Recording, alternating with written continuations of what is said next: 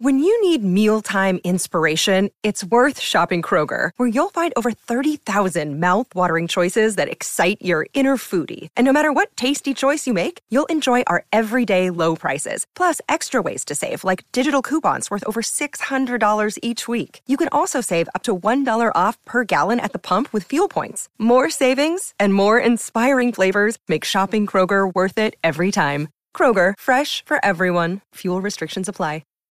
It's Tom Bilyeu here. And if you are addicted to the relentless pursuit of greatness, then I've got something special for you guys the Motivation Daily Podcast by Motiversity. It's your daily fix of motivation, inspiration, and wisdom featuring the best speeches and speakers on the planet. We cover it all life, business, relationships, discipline, purpose, mental health, sports, studying, focus, you name it with exclusive speeches from heavy hitters like Coach Payne, Billy Alsbrooks, Marcus Taylor, Dr. Jessica Houston, Walter Bond, and more. If you're ready to take control, level up, or just crush your day, then Motivation Daily Podcast is your secret weapon. Search for the Motivation Daily Podcast and follow wherever you listen to amazing podcasts. What's up, guys? I am bringing you a much needed episode with the digitally fluent entrepreneur Robert Breedlove. He's a Bitcoin philosopher and freedom maximalist with one mission to answer the question what is money? Today, Robert shares what a solid money strategy looks like to survive this financial crisis. He tells us how to protect your money from legal counterfeiting why Bitcoin is incorruptible and a better option for long term savings. I hope you guys love listening to this episode as much as I enjoyed recording it. And if you do, please leave a review on our podcast. It's the best way to support us so that we can get the show out to more people just like you that want to reach their true human potential. I'm Tom Bilyeu, and welcome to Impact Theory. The argument has been that a little bit of inflation is necessary to stoke an economy, otherwise, people will not consume and there will be no economy. Robert Breedlove, welcome back to the show. Thanks for having me, Tom. Glad to be back. I'm very excited to have you. In any financial crisis, what can somebody do with their money strategy to come out the other side better than they went in? Yeah, this is a kind of a complicated question because one of the things that money is, I talk about this a lot on the show, is an insurance policy on uncertainty. Mm. So, by definition, a financial crisis is a time of great uncertainty. So, the standard strategy, you know, your grandmother's wisdom would be to save your dollars, save your hard earned cash. Um, but that gets a little bit more complicated in a very inflationary environment where we are inflating currency very rapidly or counterfeiting currency. Uh, you throw that out. It's the same uh, thing. yeah, so we covered that last time, but it's worth for people that are just encountering you for the first time. Why do you say that? What is inflation, and why do you call it counterfeiting? Yeah, so inflation, quite simply, is legal counterfeiting, and counterfeiting is criminal inflation. They're mechanically the same thing, but inside of a legal monopoly at a central bank, it's called quantitative easing or some other euphemism that makes it sound really good. But if you or I do it, we get thrown in jail. So it's, it's just making more money. It's just a political institution that has authorized itself the exclusive ability to print money. Mm. And when you print money, you are stealing claims on wealth from other savers of dollars. So, um, you're the first person that I'd ever heard say it like that. I always thought inflation was a law of physics that we needed that things just inflated by 2% year over year. That's just the way that it was. Yeah. Um, so, right now, we are in a very inflationary environment. Why? And I would say that's a part of why we're, I would very much call what we're in right now a crisis. The media is trying to soft shoe it, but I think every day it's going to be more and more problematic. Now, I could be wrong, but yeah. I don't think so. Um, why are we in an inflationary environment right now? Well, we're in an inflationary environment because we just printed $6 trillion in the US over the past 24 plus months. Which is what percentage of the total supply of US dollars that have uh, ever existed? You would have to check the exact data on this, but I want to say it's an increase of about 40% of the total supply. Um, For since what, 1913? No, since 2020. No, but I'm saying the 40% of a supply that started in 1913. So this isn't like yeah, that's right. That's correct. So supply issuance starts in 1913. So for the first 108 years of dollar existence, we produced, let's say, again, check my numbers on this, 15 trillion U.S. dollars, and then we just increased that by an additional six, or roughly 40 percent, in the past two years. So if you look at the chart, it's very kind of low and slow with a burp, blurps hmm. on the way up, and then one huge spike recently. That's so crazy. I don't think people really understand. But before we go all the way down that, we will certainly get more into that. So, okay, we're in an inflationary environment. So, how do you want people thinking? If grandma is grandma's wisdom is now wrong Yeah. because of that environment, and so if I, because I really am right now, to your point about Right. you want as many options as possible in a time of uncertainty. I am right now trying to be as close to gold buried in my backyard as possible. Yeah. I always feel the need to say I'm not. I don't actually have gold buried in my backyard. I don't want people showing up, uh, but trying not to be locked up in too many things that are long term. Though full disclosure, I do own a, a very substantial amount of Bitcoin and Ethereum. Yeah. Uh, but for the most part, I'm trying to have my options open. Well, I hope you have it in self custody at least, because Yeah. that's buried in the backyard. Yeah. Yeah, I'm, Otherwise, it's I'm not not. I'm not to the point that you would be happy, but I'm getting close. Okay. Because if it's Bitcoin on an exchange or with a custodian, it's not your Bitcoin, as we commonly say, not your Mm. Keys, not your coin. Um, I do. I don't want to disparage grandma. She's right, actually. You know, holding options in the face of uncertainty is the right strategy. It's just that the tool of optimal optionality, if that's a term, is not no longer the dollar. It's decreasingly the dollar. The more you print new dollars, the more you're debasing that instrument's ability to store value across time. So it's it's less useful as a tool of optionality mm-hmm. as money's intended to be. And as a nice barbell to that strategy, Bitcoin is a, or gold, physical gold, is a really nice adjunct because as you debase currency, that would indicate that would basically equal you have more dollars chasing the same amount or relatively same amount of gold or Bitcoin, which would be a higher price uh, of Bitcoin or gold in dollar terms. So I want on inflation though, I don't want to leave this yet. Uh, it's a very complicated term. People often think prices going up is inflation, which it is. That's a form of inflation, price inflation. There's also monetary inflation, which is the expansion of the fiat currency supply.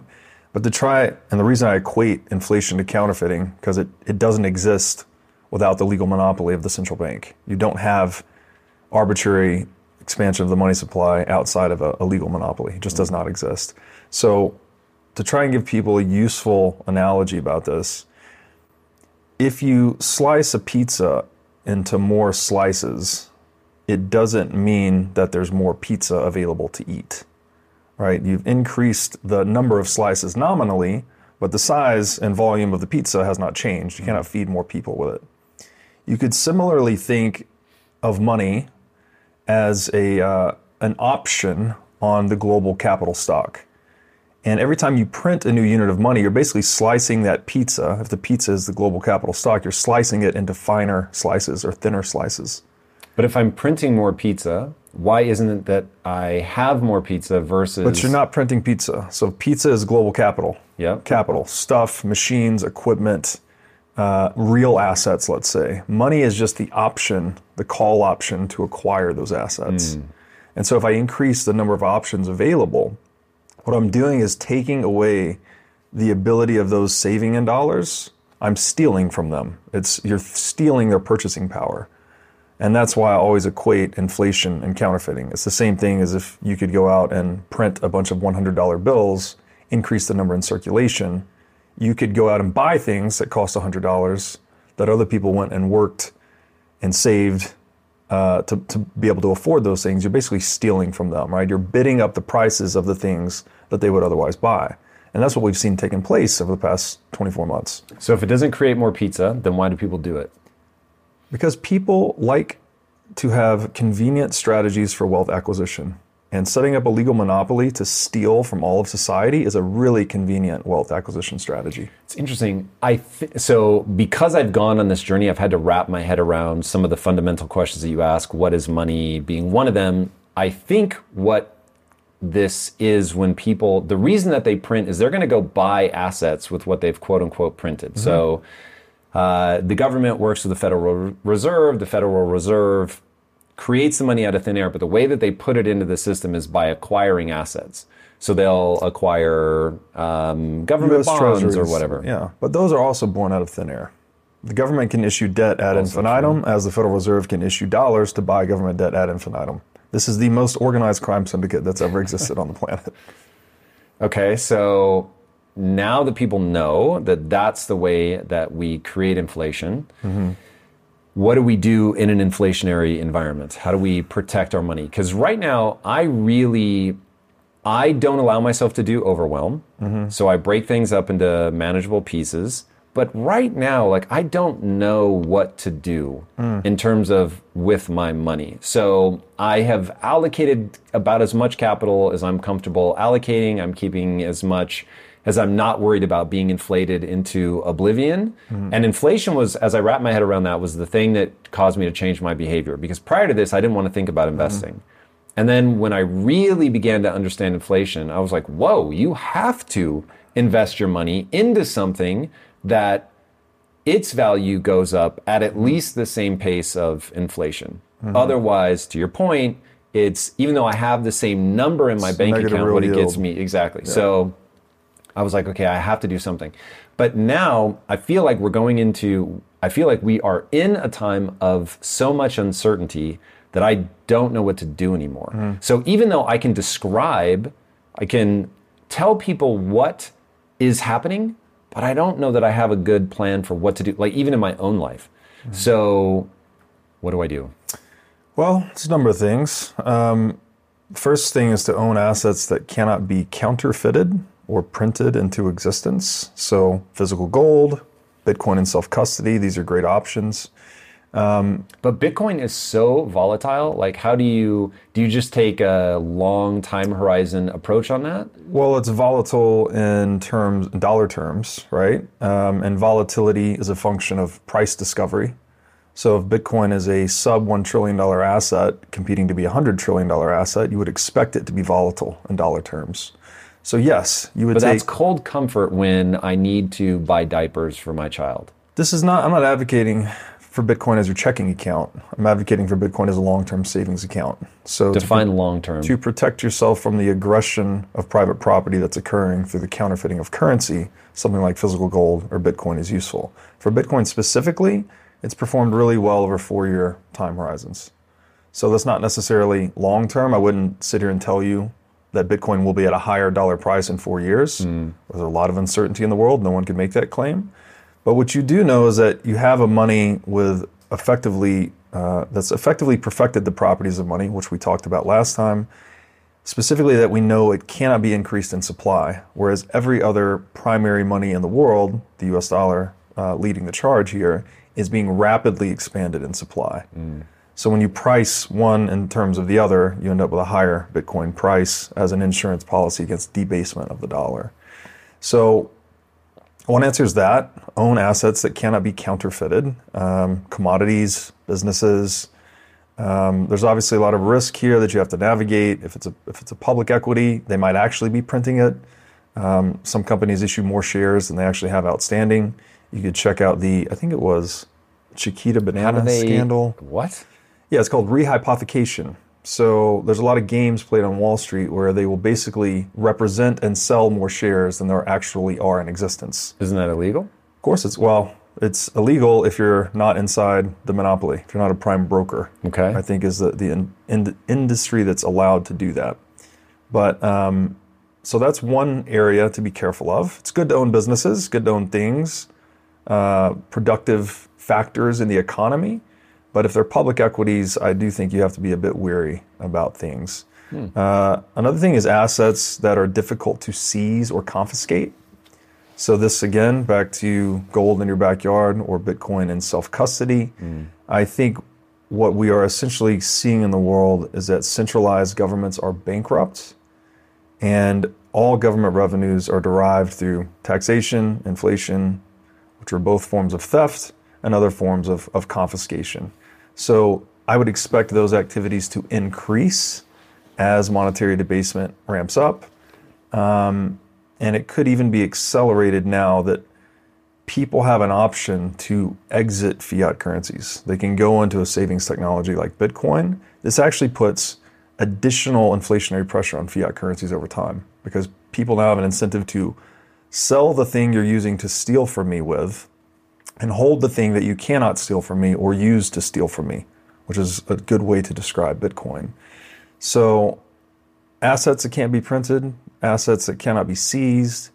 Um, and then the last one, I guess I would say knowledge. You know, it's very important to kind of study the ebbs and flows of financial history um, and equip yourself with a worldview for the world we're going into. We've seen currencies fail many times before. Mm. You could study the, the, the Weimar Republic in 1920s Germany, what happened there.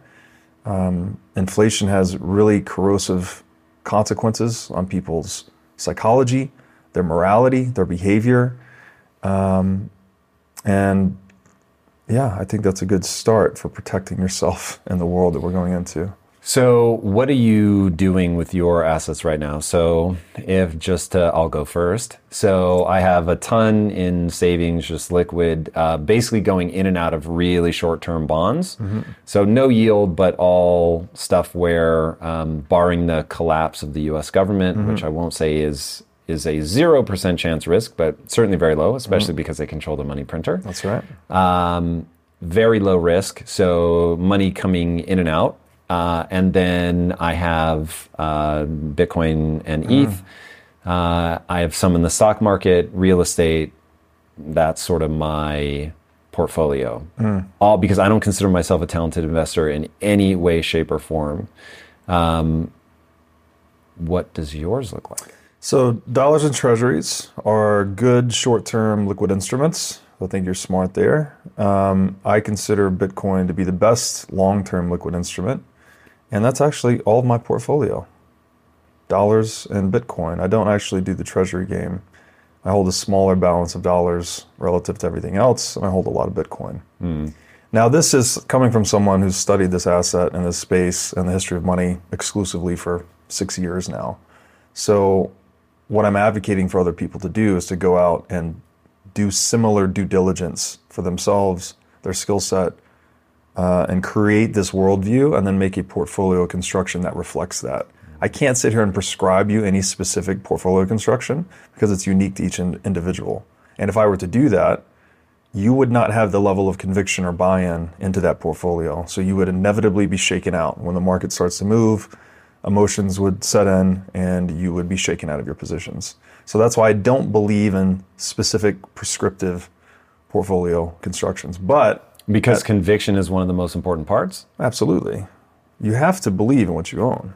Mm. You have to have buy in, right? It's not just that you bought it physically, but you need to have intellectual buy in. You need to understand what you own. Otherwise, when the price moves, it's just like being at the poker table. If someone pushes in a big hand and you don't know exactly what you have and you don't have a read on your opponent, then you're going to get shaken out, right? Mm. You're going to fold or you're going to call, make a bad call, you're going to lose.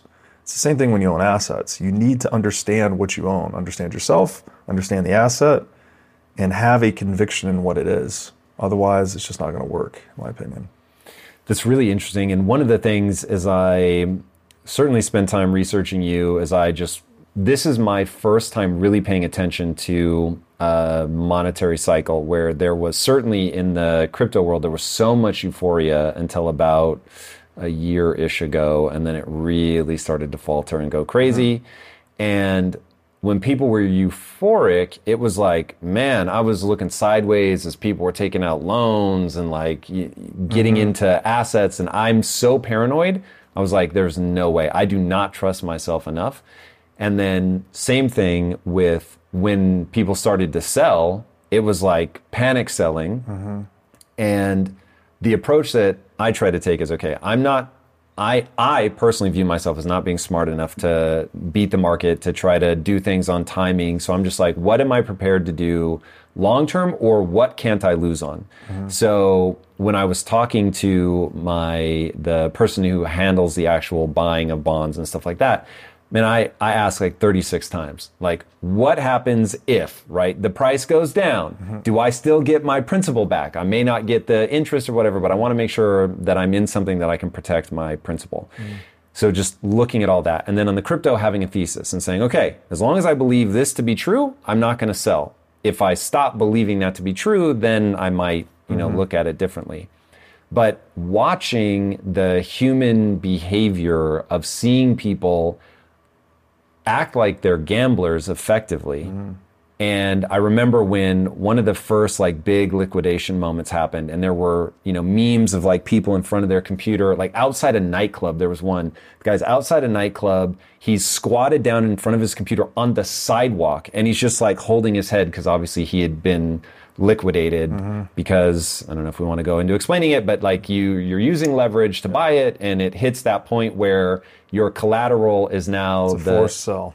Exactly. So, boom, you go from having something to having nothing. Mm-hmm. Absolutely devastating.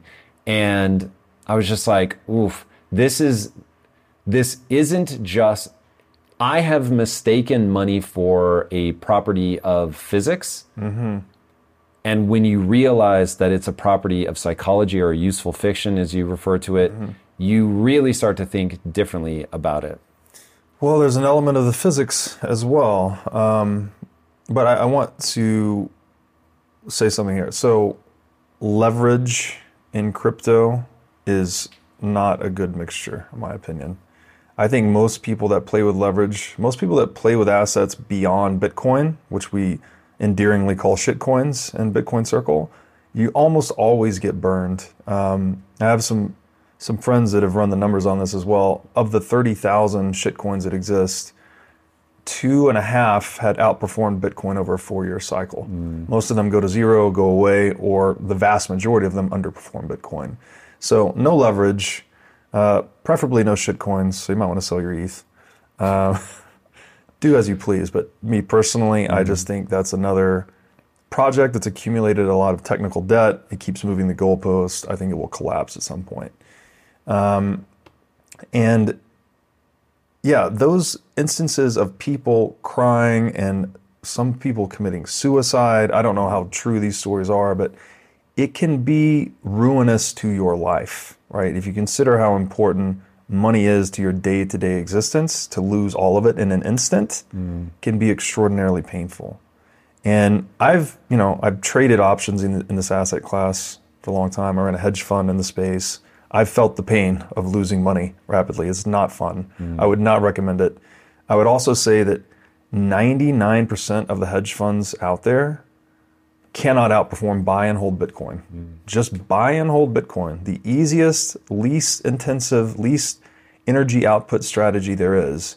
The smartest investors in the world struggle to outperform that. So unless you think you are someone on the, the spectrum of Rain Man intelligence or some type of super prodigious trader, I would not recommend leverage or shitcoins or trying to trade when buy and hold Bitcoin has performed so well.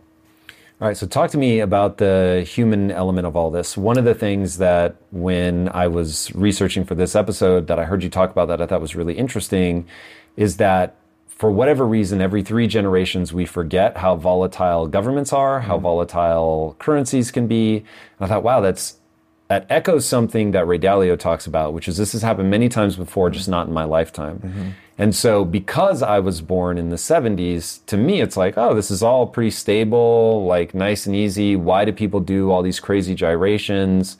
Uh, but talk to me about the history of money.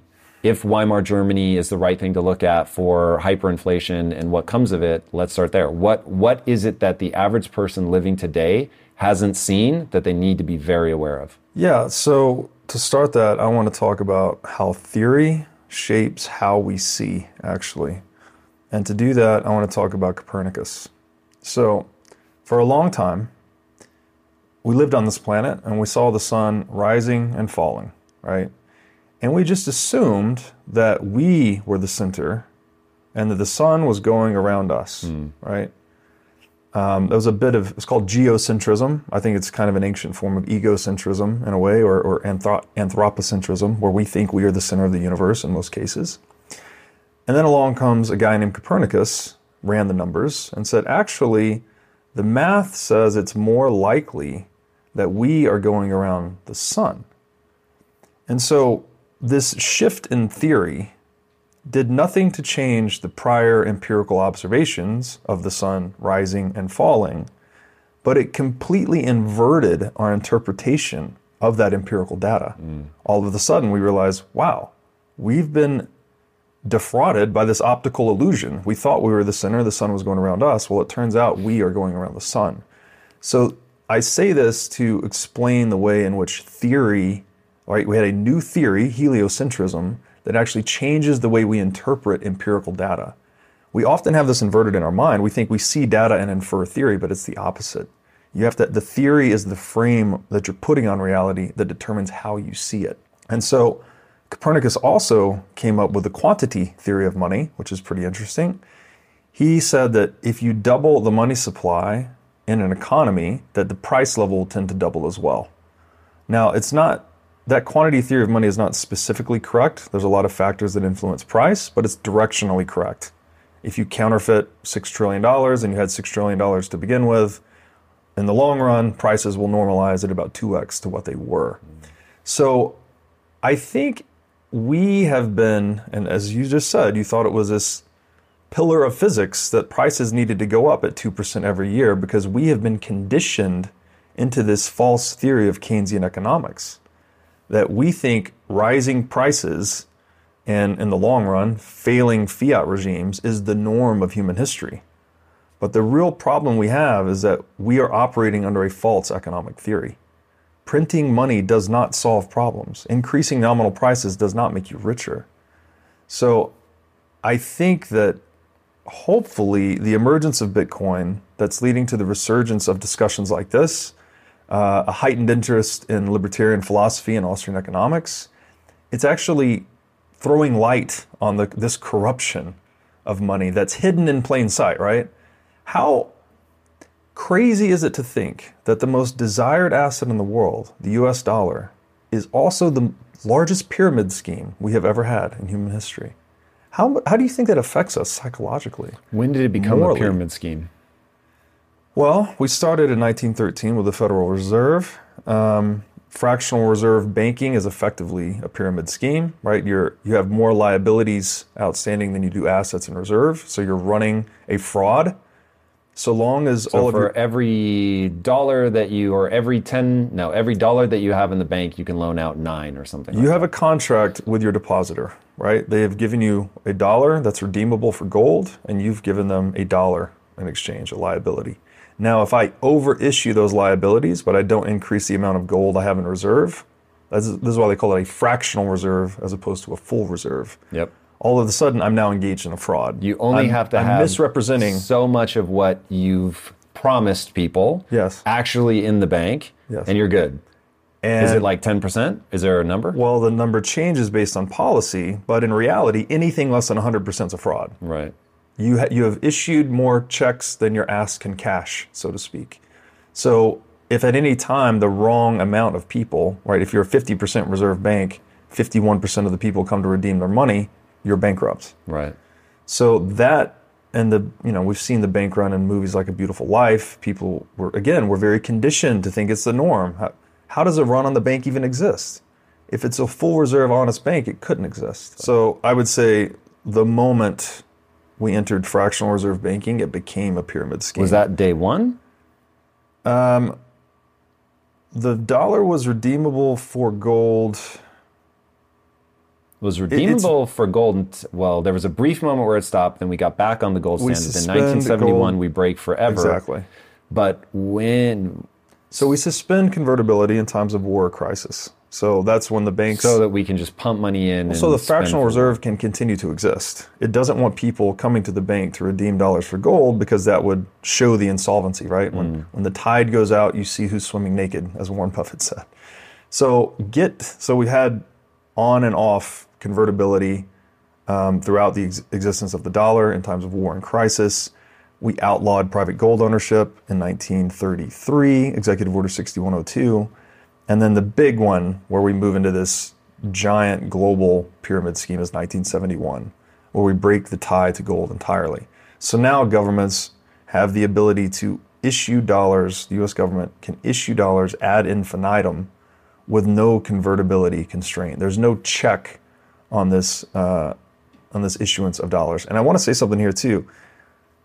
Again, inflation is legal counterfeiting, counterfeiting is criminal inflation. The only thing you can do with printing money is violate the property of others. You cannot issue any equitable benefit to an economic system whatsoever. It's not possible. So it's, I can't emphasize this point enough that it is everywhere and always only theft. That is the only thing printing money can do. So any economy that has a central bank, which is every economy, has an institution, an anti capitalistic institution of theft integrated into its core. And that is the source of so much of the psychological, financial, and moral malaise I think we see in the world. Okay, so I I'm not saying this to play devil's advocate. I actually think this either is something that you have an answer for that I'm just unaware of, or I'm about to change your life. I have no idea which. so one of the things everyone's paranoid about deflation. And I'm just dumb enough that I was like, why would deflation ever be a problem? That means that my money gets more valuable over mm-hmm. time. It has more buying power. I'm like, that's amazing. So, but people get really freaked out about that. And you hear economists talk about, I'm actually more worried about deflation than I am inflation. So I was like, well, why would that be true? I think it was you that I heard explain that in a deflationary environment, now people start hoarding their money because they're like, whoa, whoa, whoa, why would I spend this today? If I mm-hmm. wait a week or a month mm-hmm. or a year, I can actually buy more. This is amazing. And so they stop spending. And so then I was like, well, hold on. Then inflation is a nudge to get things moving. And when I think about all the amazing things that we've built and created, it requires people to create and to buy. And if you have creation but no buying, then creation will stop Mm-hmm. And if you have a deflating currency, people just the natural inclination is to not spend. I mean, you'll buy what you have to buy to stay alive. But like even when I think about my Bitcoin, I'm like, well, I'd rather hold it. Mm-hmm. So isn't it possible that it isn't a sinister desire to inflate the money supply into infinity that we create the central bank, but rather I'm being generous, but rather a desire to know that uh, there's going to be some times where I have to nudge this a little bit to keep the economy moving. And the economy moving, meaning people want to buy something because they know, oh, my money, they have, again, I'm stealing from you here, they have a, a, a non intellectual understanding. So it's a visceral feeling of like, mm, I should spend some of this sure. money and get something because holding it into the future isn't all that it's cracked up to be. Mm-hmm. So I'm buying things that cycle gets us all the innovation that we see now. Yeah, that is the standard Keynesian argument. Well recited. um, it turns out, though, that human beings want to consume no matter what. We have to eat. We have to have shelter. We have to have transportation, clothing, all yeah, of these but things. I don't need a new iPhone. Well, the argument has been that a little bit of inflation is necessary to stoke an economy. Otherwise, people will not consume and there will be no economy. Yep. But I don't think that water that argument holds water at the outset. Because how are you going to eat? How I'll do you? the bare minimum, there's no doubt. But okay. when you like if you just imagine a world where the currency holds steady or deflates, don't you think that'd be a pretty different world? Maybe better. I think it's a great, different. much better world. Yes. So today our debt, global debt to GDP is like 350 percent. So that's saying we have 350 percent in liabilities relative to about um, 100. So it's 100 trillion dollars in global GDP, roughly 350, 450 trillion dollars in global debt that is a consequence of currency being debased because in a, an instance where units of currency are losing purchasing power over time, I'm incentivized to borrow the stronger dollars today and pay back the weaker dollars over time, right? So there's this incentive for accumulation of debt. That's one bad consequence of a fiat economy. Why is that um, bad? The accumulation of debt. Mm debt shrinks people's time horizon. So what you're doing is you're disincentivizing saving. that accumulation of options against the uncertainty of the future that we discussed, you're disincentivizing that. I now, instead of delaying gratification today and saving for the future, I now want to sell the future and buy today. That's effectively what you're doing when you take on debt. It's an inversion of the principle of delayed gratification. Um, and it increases economic volatility significantly because what did you just describe? The guy getting liquidated in front of the club. Once prices hit certain liquidation points or margin calls, assets are forcibly sold. So this increases market volatility, increases the misallocation of capital. Do you think Michael Saylor's crazy? No, you can use debt intelligently. Because he's going ham, dude. You like can use I'm debt intelligently. holding my breath. So if you can use that intelligently, is your argument that just most people won't Well, use here's it what intelligently? Michael Saylor is doing, though. He is taking on debt where he has favorable terms, favorable um, repayment frequency, duration, etc. So he's borrowing the weak money, selling it to buy the strong money, which is Bitcoin, and then he's paying back weaker dollars over time, subject to uh, parameters that are favorable for him in his business, right? His strong balance sheet, all of these things. That's the smart use of debt. But notice what he's doing. This is Gresham's law, by the way. Gresham's law said that bad money tends to drive good money out of circulation. And what he meant by that is in an economy where, say, dollars, pesos, and Bitcoin are circulating, people are going to spend the pesos first, assuming that's weaker than the dollar in this example, the dollars second, and they're going to hoard the Bitcoin because the Bitcoin has a limited supply. So when bad money circulates, people with that tactile knowledge of their economic reality, they tend to hoard the thing that can't be printed or is not being debased. The same is true when we used to clip coins. Emperors used to clip coins and one would have, say, 100% silver content. They'd do an, another issuance that had maybe 90% silver, 80% silver, and so on, but they all had the same face value. This is where Gresham actually developed his law. So they were legally circulating with the same face value, but people being smart, they hoarded the ones with more precious metal content and spent the ones with less. So that um, hopefully points to how things actually monetize and demonetize. Uh, this is why gold became money, right? People wanted to hoard the thing that was difficult to inflate or counterfeit and spend the weaker monies. And it turns out gold historically is the most difficult commodity to inflate or counterfeit the supply of. We can't actually counterfeit the supply of it, not economically at least. So that's why it became the premier store of value. I chose to hold the asset, I being one economic actor across a whole history of economic actors, people zeroing in on this reality that there's only one asset that can uh, most predictably hold its supply across time, which is to say, it is the best store of value asset available to them. This is the process of monetization and demonetization that we've seen play out across You guys know I have a very strict diet that I stick to, except for very special occasions. And I do that so that I can bring my best every day to what I'm doing. And a big part of that strict diet is high quality animal protein and my go to source of trustworthy meats and seafoods with no added hormones or antibiotics ever is ButcherBox. ButcherBox is a premium meat subscription service that delivers 100% grass fed beef, free range organic chicken, pork raised crate free, and wild caught seafood all directly to your door. I cannot recommend ButcherBox enough. When you eat ButcherBox, you are giving your body the best possible building blocks to work with so you can reach your full potential. You've got to take care of yourself at a cellular level if you want to hit your peak consistently. So ButcherBox is the key. Sign up at butcherbox.com slash impact and get our special deal. ButcherBox is offering our listeners a free for a year offer plus an additional $20 off. And that means you can choose salmon, chicken breast, or steak tips free in every order for a year. Sign up today at butcherbox.com slash impact and use code impact to choose your free for a year offer. Plus get $20 off your first order. In today's highly unpredictable and rapidly changing world, the smartest move you can make from a financial standpoint is to actually understand how money works and how markets move.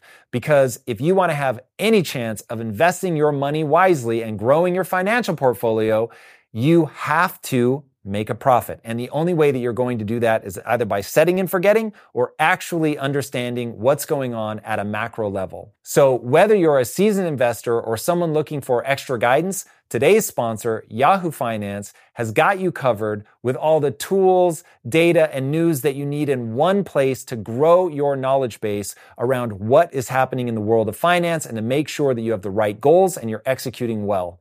Yahoo Finance makes it easy to consolidate your accounts so you can effectively and efficiently manage your entire portfolio.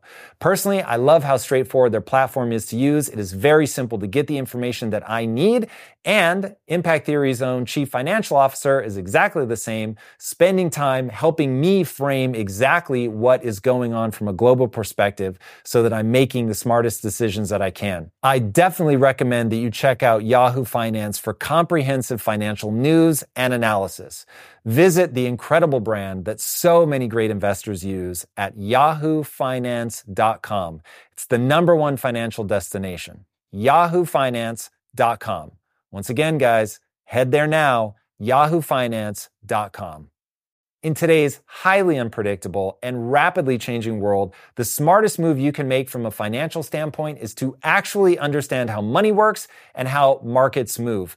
Because if you want to have any chance of investing your money wisely and growing your financial portfolio, you have to make a profit. And the only way that you're going to do that is either by setting and forgetting or actually understanding what's going on at a macro level. So whether you're a seasoned investor or someone looking for extra guidance, today's sponsor, Yahoo Finance, has got you covered with all the tools, data, and news that you need in one place to grow your knowledge base around what is happening in the world of finance and to make sure that you have the right goals and you're executing well. Yahoo Finance makes it easy to consolidate your accounts so you can effectively and efficiently manage your entire portfolio. Personally, I love how straightforward their platform is to use. It is very simple to get the information that I need. And Impact Theory's own chief financial officer is exactly the same, spending time helping me frame exactly what is going on from a global perspective so that I'm making the smartest decisions that I can. I definitely recommend that you check out Yahoo Finance for comprehensive financial news and analysis. Visit the incredible brand that so many great investors use at yahoofinance.com. It's the number one financial destination. yahoofinance.com. Once again, guys, head there now, yahoofinance.com. History. Okay, so I have a base assumption, and my base assumption is, I think, very clearly different than yours, but I'd love you to state exactly where yours is. So, my base assumption is that if you are holding a currency, the value of a currency steady, or you are deflating it, that you will Well, you're not holding decrease innovation. or decreasing the value. It's the supply. Value is determined always by the market. The impact, going back to your pizza example, mm-hmm. though, if if the size of the pizza stays the same, mm-hmm. but only so much of it is allocated to me, but if my slice gets bigger over time, mm-hmm. I would rather not eat it now. I'd rather wait until the slice is really big mm-hmm. and can feed me. Even though mm-hmm. it's not, I'm not increasing the size of the pizza, but my allocation of that pizza is growing larger. That would be to use the analogy of deflation.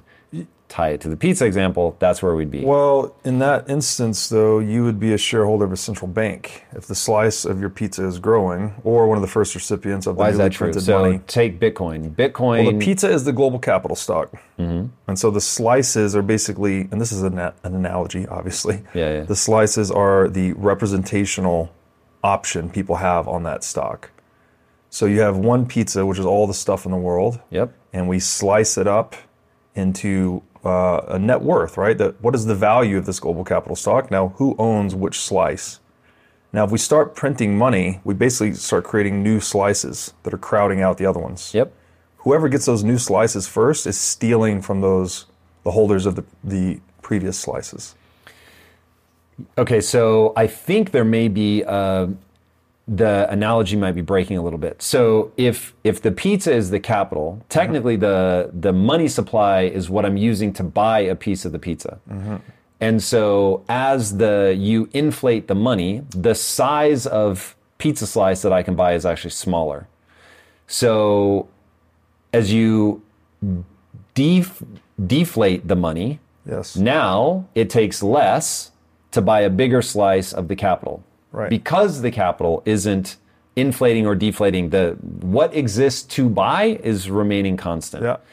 So now, just to take it off the analogy and just talk like direct. So Bitcoin, I think you would agree with this. I view Bitcoin as a deflating currency. Fixed supply.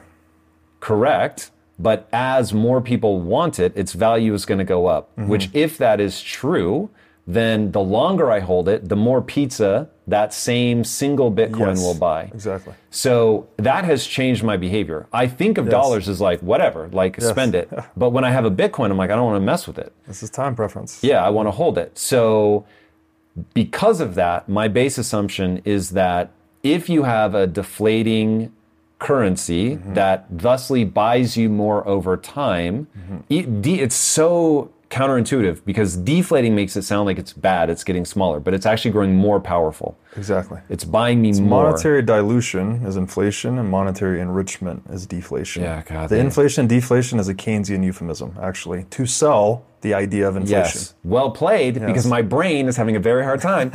okay, so my Bitcoin is growing in purchasing power Yes. over time. And that has already changed my behavior. Mm-hmm. So I know that it's going to change more people's behavior. My base assumption is that will cause a decrease in innovation because people are like, dude, your iPhone is cool, but like, uh, I'd really That's- rather wait and see what my growing powered Bitcoin will That's the leap I want to challenge right there, Yep. where we say less, we say more saving equates to less innovation. I think it's the exact opposite, Okay. actually. So Why? The the nature of saving itself is that we are delaying present consumption Mm-hmm. and looking further into the future and engaging in longer term production processes. yep. Now, the Austrians describe this as the more roundabout the production process, which is equivalent to saying the more finely we uh, engage in the division of labor.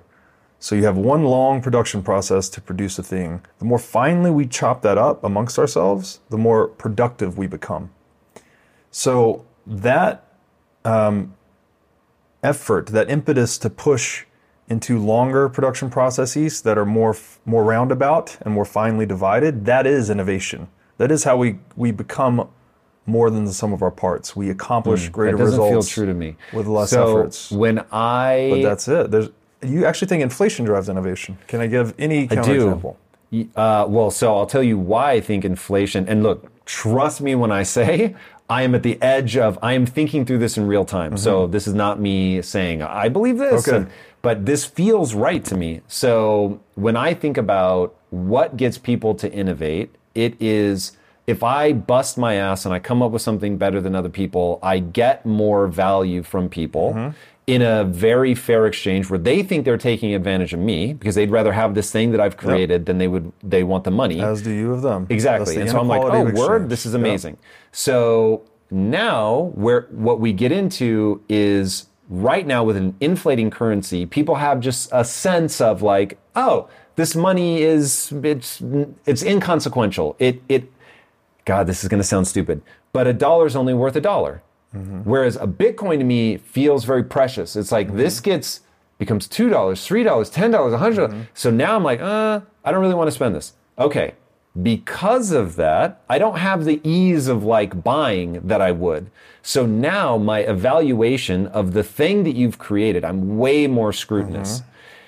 So I mean, maybe it just raises the bar on innovation, but it it I think you're saying it's a like it return to value investing, perhaps.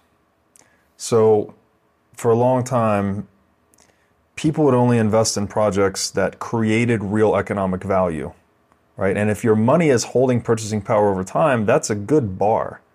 You could think about it like this Imagine we're on a world run by Bitcoin. So, there's one hard money, fixed supply, everyone uses it in the world every successful economic project, every entrepreneur, every innovation that successfully increases productivity, that accretes to the purchasing power of everyone's money. So, in a world where your money's constantly losing purchasing power, that is not happening. So you get more junk, I guess. There's more of a there's there's actually the incentive, and this is related more directly to the violation of property, but there is an increased incentive to consume rather than invest, the more rapidly you, you violate property rights, mm-hmm. And the more that it's permanent rather than intermittent. So if I know with a high degree of certainty that you keep 20% of whatever that I make, then I have a 20% less incentive to engage in investment rather than consumption activities. And again, that's what we're doing when we print money. We're actually inducing or incentivizing consumption actions over investment actions. And investment actions are what drive innovation. It's savings that underpin investments, investments in that long-term production structure I, I suggested. There's also R&D in there, experimentation, right? We're trying new things. That is what creates innovation in the real world. So, if anything, the innovation that we've seen in the 20th century has been in spite of central banking, not because of it. But it gets very murky here because it's very easy. You could swap someone else into the seat right now, some Keynesian economists, and they'll give you a completely different interpretation mm. Of economic history, right? They can go through the historical facts and trace their own arrow of causality and say, here's what happened And we're back to Copernicus. back to Copernicus. But here's what the, the libertarian philosophers did they said, you can't mistake economic history for actual economics. Hmm. Economics is more of a rationalistic science. You, you have axioms. Man must act. Mm-hmm. Man prefers present satisfaction to later satisfaction, all other things being equal. Like these axioms, this is like geometry. Why? I so I didn't understand. Why can't I take economic history as economics? If you take economic history, you can Because that actually happened. So you're saying you can't take the all the interpretation of economic it's a history? social science, right? You cannot Mm-hmm. mathematize economics in the same way as you cannot mathematize psychology. I can't sit here and tell you the reason you're doing this is because there was a, a linear chain of causality. And if we repeated this experiment again, the economic experiment would unfold in the same way. It's not possible. because it's just too complicated There's to no predict constants. human interaction. There's no constants in human action, right? So we know water freezes at zero degrees Celsius. Mm-hmm. That's a constant. We can build a framework of knowledge around that. There are no constants in human action. It's constantly changing. It's all all these psychologies interlinked into the market process. So God, we're going to derail on this, but I'm just going to plant the flag to say I think there will be a day where we actually realize that human interactions are completely predictable. Free will is a total myth, but that doesn't help us now. that But could be I, a pretty bleak day. I don't find it bleak because the experience will never feel like that. But that's going to completely derail us because right now I don't. Free Well, will is seems to just be provably an illusion. So We will definitely get derailed on this. yes. if um, All right, so instead of derailing on that, let's so this Copernicus idea of we have a theory, the theory is going to completely shape how we interpret things and thusly Yes. how we act. So what is the I call that a frame of reference. Mm-hmm. Frame of reference is everything. It is the distorted mirror that we perceive reality from. And to your point, it's individual. So everybody's got a frame of reference that's going to dictate how they think about what they see, and that will actually impact how they feel, which will impact what they do. What is the so are the the two using my language frames of reference that we're thinking about here the Keynesian model versus the Austrian? Let's talk about a very fundamental theory, which is the theory of the individual. Now, this is something that we take for granted today. We assume that you're an individual, I'm an individual, we're all freely interacting. But in ancient times, it wasn't this way. Actually, it was the family that was considered to be the primary social uni- unit. They called it the uh, paterna familias, and everyone was basically perceived as uh, a unit in that family that you you served the ends of that family. Uh, it was religious in nature. This was in ancient Rome. It was the religion, it was uh, the family, and it was property.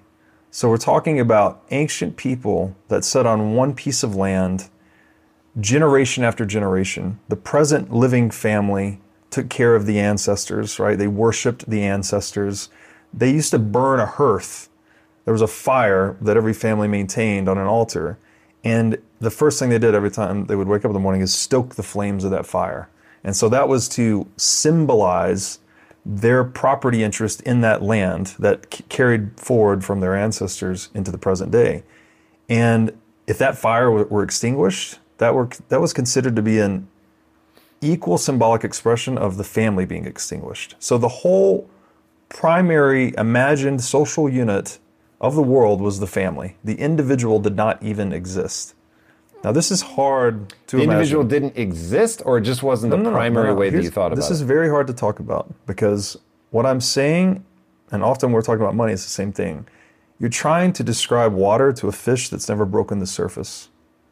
How much of our cultural programming do we inherit from our parents, from our existence, from our cultural heritage in this world? Yeah, but let me ask you one question because I get where you're going, and I can collectivist versus individualistic societies has real, uh, real world impact. So I know there is a thing where you would feel that me as an individual is very much embedded in a collective, and I have to be thoughtful about that. But nobody would be confused if I poke you and it hurts. It's not like that person would not be able to distinguish between you getting poked and me getting Well, poked. I'm not going there. So let me try to prevent the sidebar. Let's just say this the individual did not exist as an economic or a socioeconomic conception. okay, It doesn't mean that you couldn't poke someone and they'd be like, hey man, don't poke me. right. A socioeconomic conception of the individual did not exist. One of the family did. It was all centered around the family. And then families eventually stitched themselves together into tribes and clans and ultimately nation states. And that had a lot to do with the unification of religion. But the individual is something that we invented. We invented this The individual as an economic something. as an economic actor. okay. And from the individual economic actor that came post Christ, it was with Christ and Paul's analysis of Christ and the moral equality of men that we developed the conception of the individual. And from the individual, we extrapolated that into individual private property rights. So we moved from a world where the family had exclusive property interest in the land. It was also non transferable. They weren't selling this stuff, they were just uh, having dominion over it. I really think, if anything, it was like territoriality. Like animals are territorial over specific uh, pieces of land. We were basically territory animals, right? We were trying to survive the way our ancestors did. There wasn't much innovation occurring. There surely wasn't a lot of trade occurring. And we had this sort of primitive society. But post Christ, we invented, as religion was evolving, we invented this conception of the individual. And I'm drawing on a book here by that title, Inventing the Individual. If you want to do a deep dive on it, it explains it in depth. But to gloss over a little bit, let's just say that with Christ came this idea of the equality of souls, that everyone had an equal soul or a moral equality, if you will. And with that notion came the 1215 Magna Carta, life, liberty, and property. That we had this conception of individual property rights, so that you as an individual now can stake a transferable claim on assets in the world. And that is what led to capitalism proper, right? So we have individualized property or we have socialized property.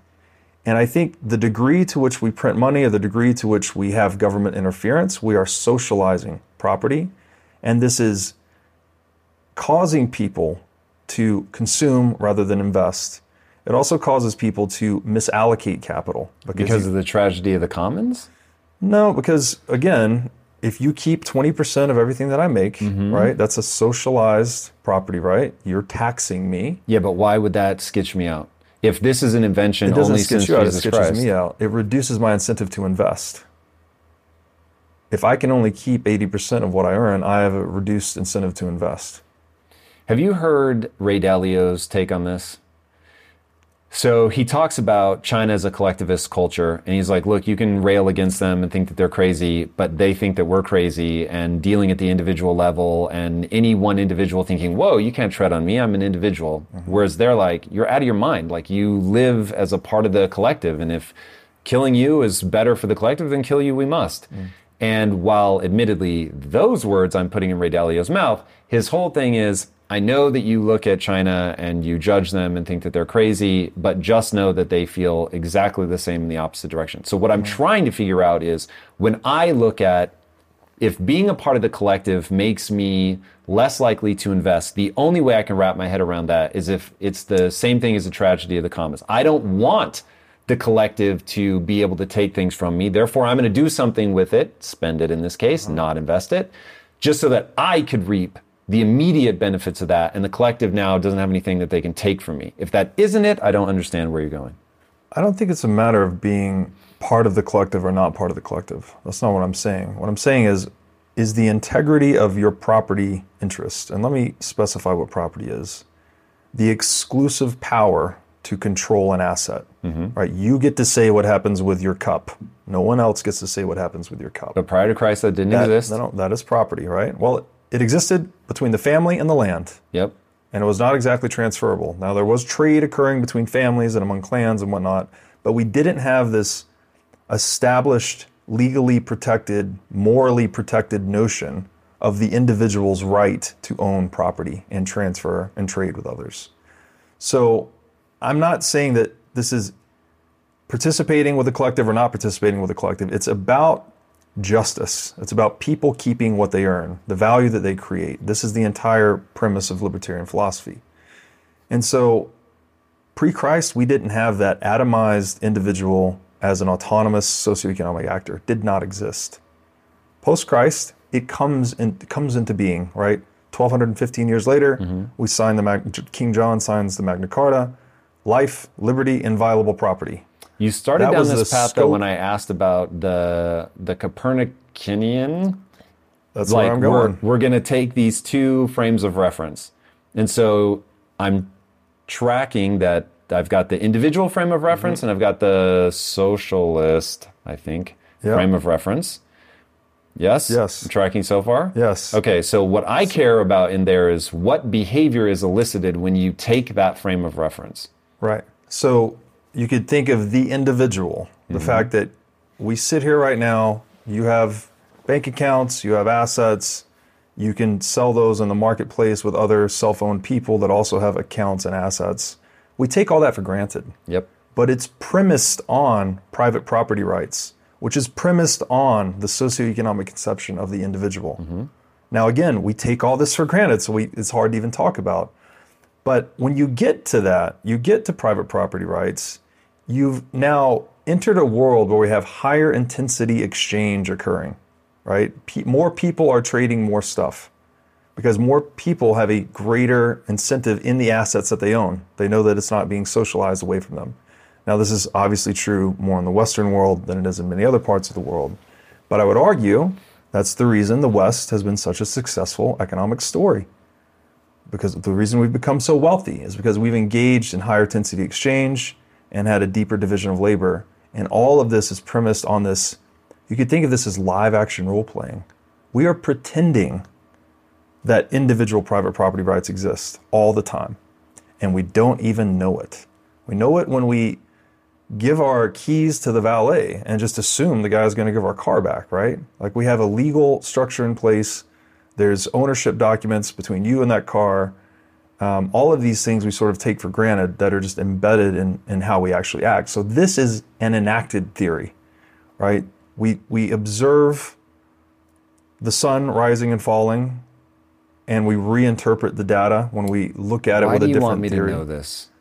What I'm trying to say is this live action role playing, this imaginal structure, this is different than imaginary. Imaginary is like you bring a pink elephant to mind. Hmm. Imaginal is a little kid tying the blanket around their neck, picking up a stick and pretending to be Zorro. Okay. We're all doing imaginal all the time. You are the CEO of Impact Theory or whatever it is. That's an imaginal role. These people that listen to you and what you have to say, those are imaginal roles too. These imaginal roles that we take on change how we relate to the real world. Mm-hmm. So the invention of private property rights leads to capitalism. First of all, led to the Magna Carta, which was a precursor to the US Constitution.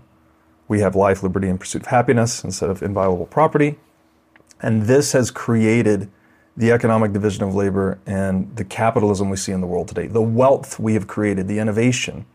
All of these things are born from this imaginal conception of the individual as a single autonomous economic actor. And I'm trying to say this because I think it's very important that we are human beings. We're running a lot of software, it's stacked, and a lot of it we take for granted. So When I read I the book Inventing the Individual, that blew my mind. The idea that the individual actually did not exist at one point, and then when we invented it, we created real economic consequences in the world. That is very mind blowing. Now I want to state why I think that you're bringing this up when I'm trying to figure out one embedded in the context of what should people do with their money and what ought the money system be. Here's the prediction that I think what you're telling me makes about your worldview that it was suboptimal to think in a more collectivist way it was far more optimal to invent the idea of the individual, even though it's imaginal. Mm-hmm. And from that comes the idea of individual property, the Magna Carta, even to some extent the American democratic experiment, which is something Yep. I want to get into. Mm-hmm. And so these things are a progression. We're getting better, which I think you would define as by Richer. owning my property. Richer is going to confuse people. I've heard you go down that path before. Creation we'll just need to wealth. define it. Yep. But even wealth is confusing. Like when I tell people that my goal used to be to get wealthy, I'm like, God, I know what they're hearing. so I know what you mean by that. Like, anyway, I won't derail us on that because even trying to put words to it is very difficult. But I'm with you spiritually, but I mm. want to keep going on this. So we invent the individual. It's better than where we started because of this idea of individual property rights, which mm. gives us the incentive to invest our energies into a highly specific way. Yes. Being an architect, making shoes, running a media company in my case, whatever. We get highly specialized. The whole world gets to take advantage of all these right. people doing highly specialized things to a freakish degree. When I think about my the level of my ambition, it's it borders on pathology. Uh-huh. But I find that utterly fascinating that nature has created that. I've tried to turn it off. I don't want to. It's way more fun when I have this wild ambition and ah, mm. more, bigger, better, do things cool. By having individual property rights, we get to harness that internal engine that people like me, mm-hmm. you, and gazillions of other people have to create, and we're incentivized. We get an echo back from the world of wealth, where I have more optionality, maybe is a good way to explain wealth. Yep. have access to things that matter to me at a uh, uh, hierarchy of needs level. I can have a warm house, food in my belly, certainty of food in my belly tomorrow, certainty of roof over my head tomorrow, all that. So we're we're making progress. And now, again, prediction of what I think you're trying to convey is that as you revert through the modern monetary systems, the Keynesian economics of, hey, let me inflate the money supply to keep things moving. I know Tom thinks that a little bit of inflation is good because it creates innovation. In fact, he's moronic because it's moving us back to this pre individual. I like to speak in very aggressive language. It's moving us back to this pre individualistic place where people are going to invest less, they're going to specialize less, mm-hmm. they, we're going to be less able to capitalize, harness their ambition mm-hmm. because they don't get back from the world the keepable fruits of their labor. Yes. How did I do? You did pretty well. You're not moronic, though. You have just been That indoctrinated. idea might as be moronic. hundreds of millions of us have been, myself included, before getting into Bitcoin and all this stuff. There is a reason, there is a pseudoscience called Keynesian economics that's infiltrated all modern universities, funded by central banks, and its exclusive purpose is to justify the printing of money and the legal monopoly. Right? It's it's a very perverse cycle because you get a system that can steal funds from people, and then you use the stolen funds to fund university curricula that so that people don't get confused, it steals buying power.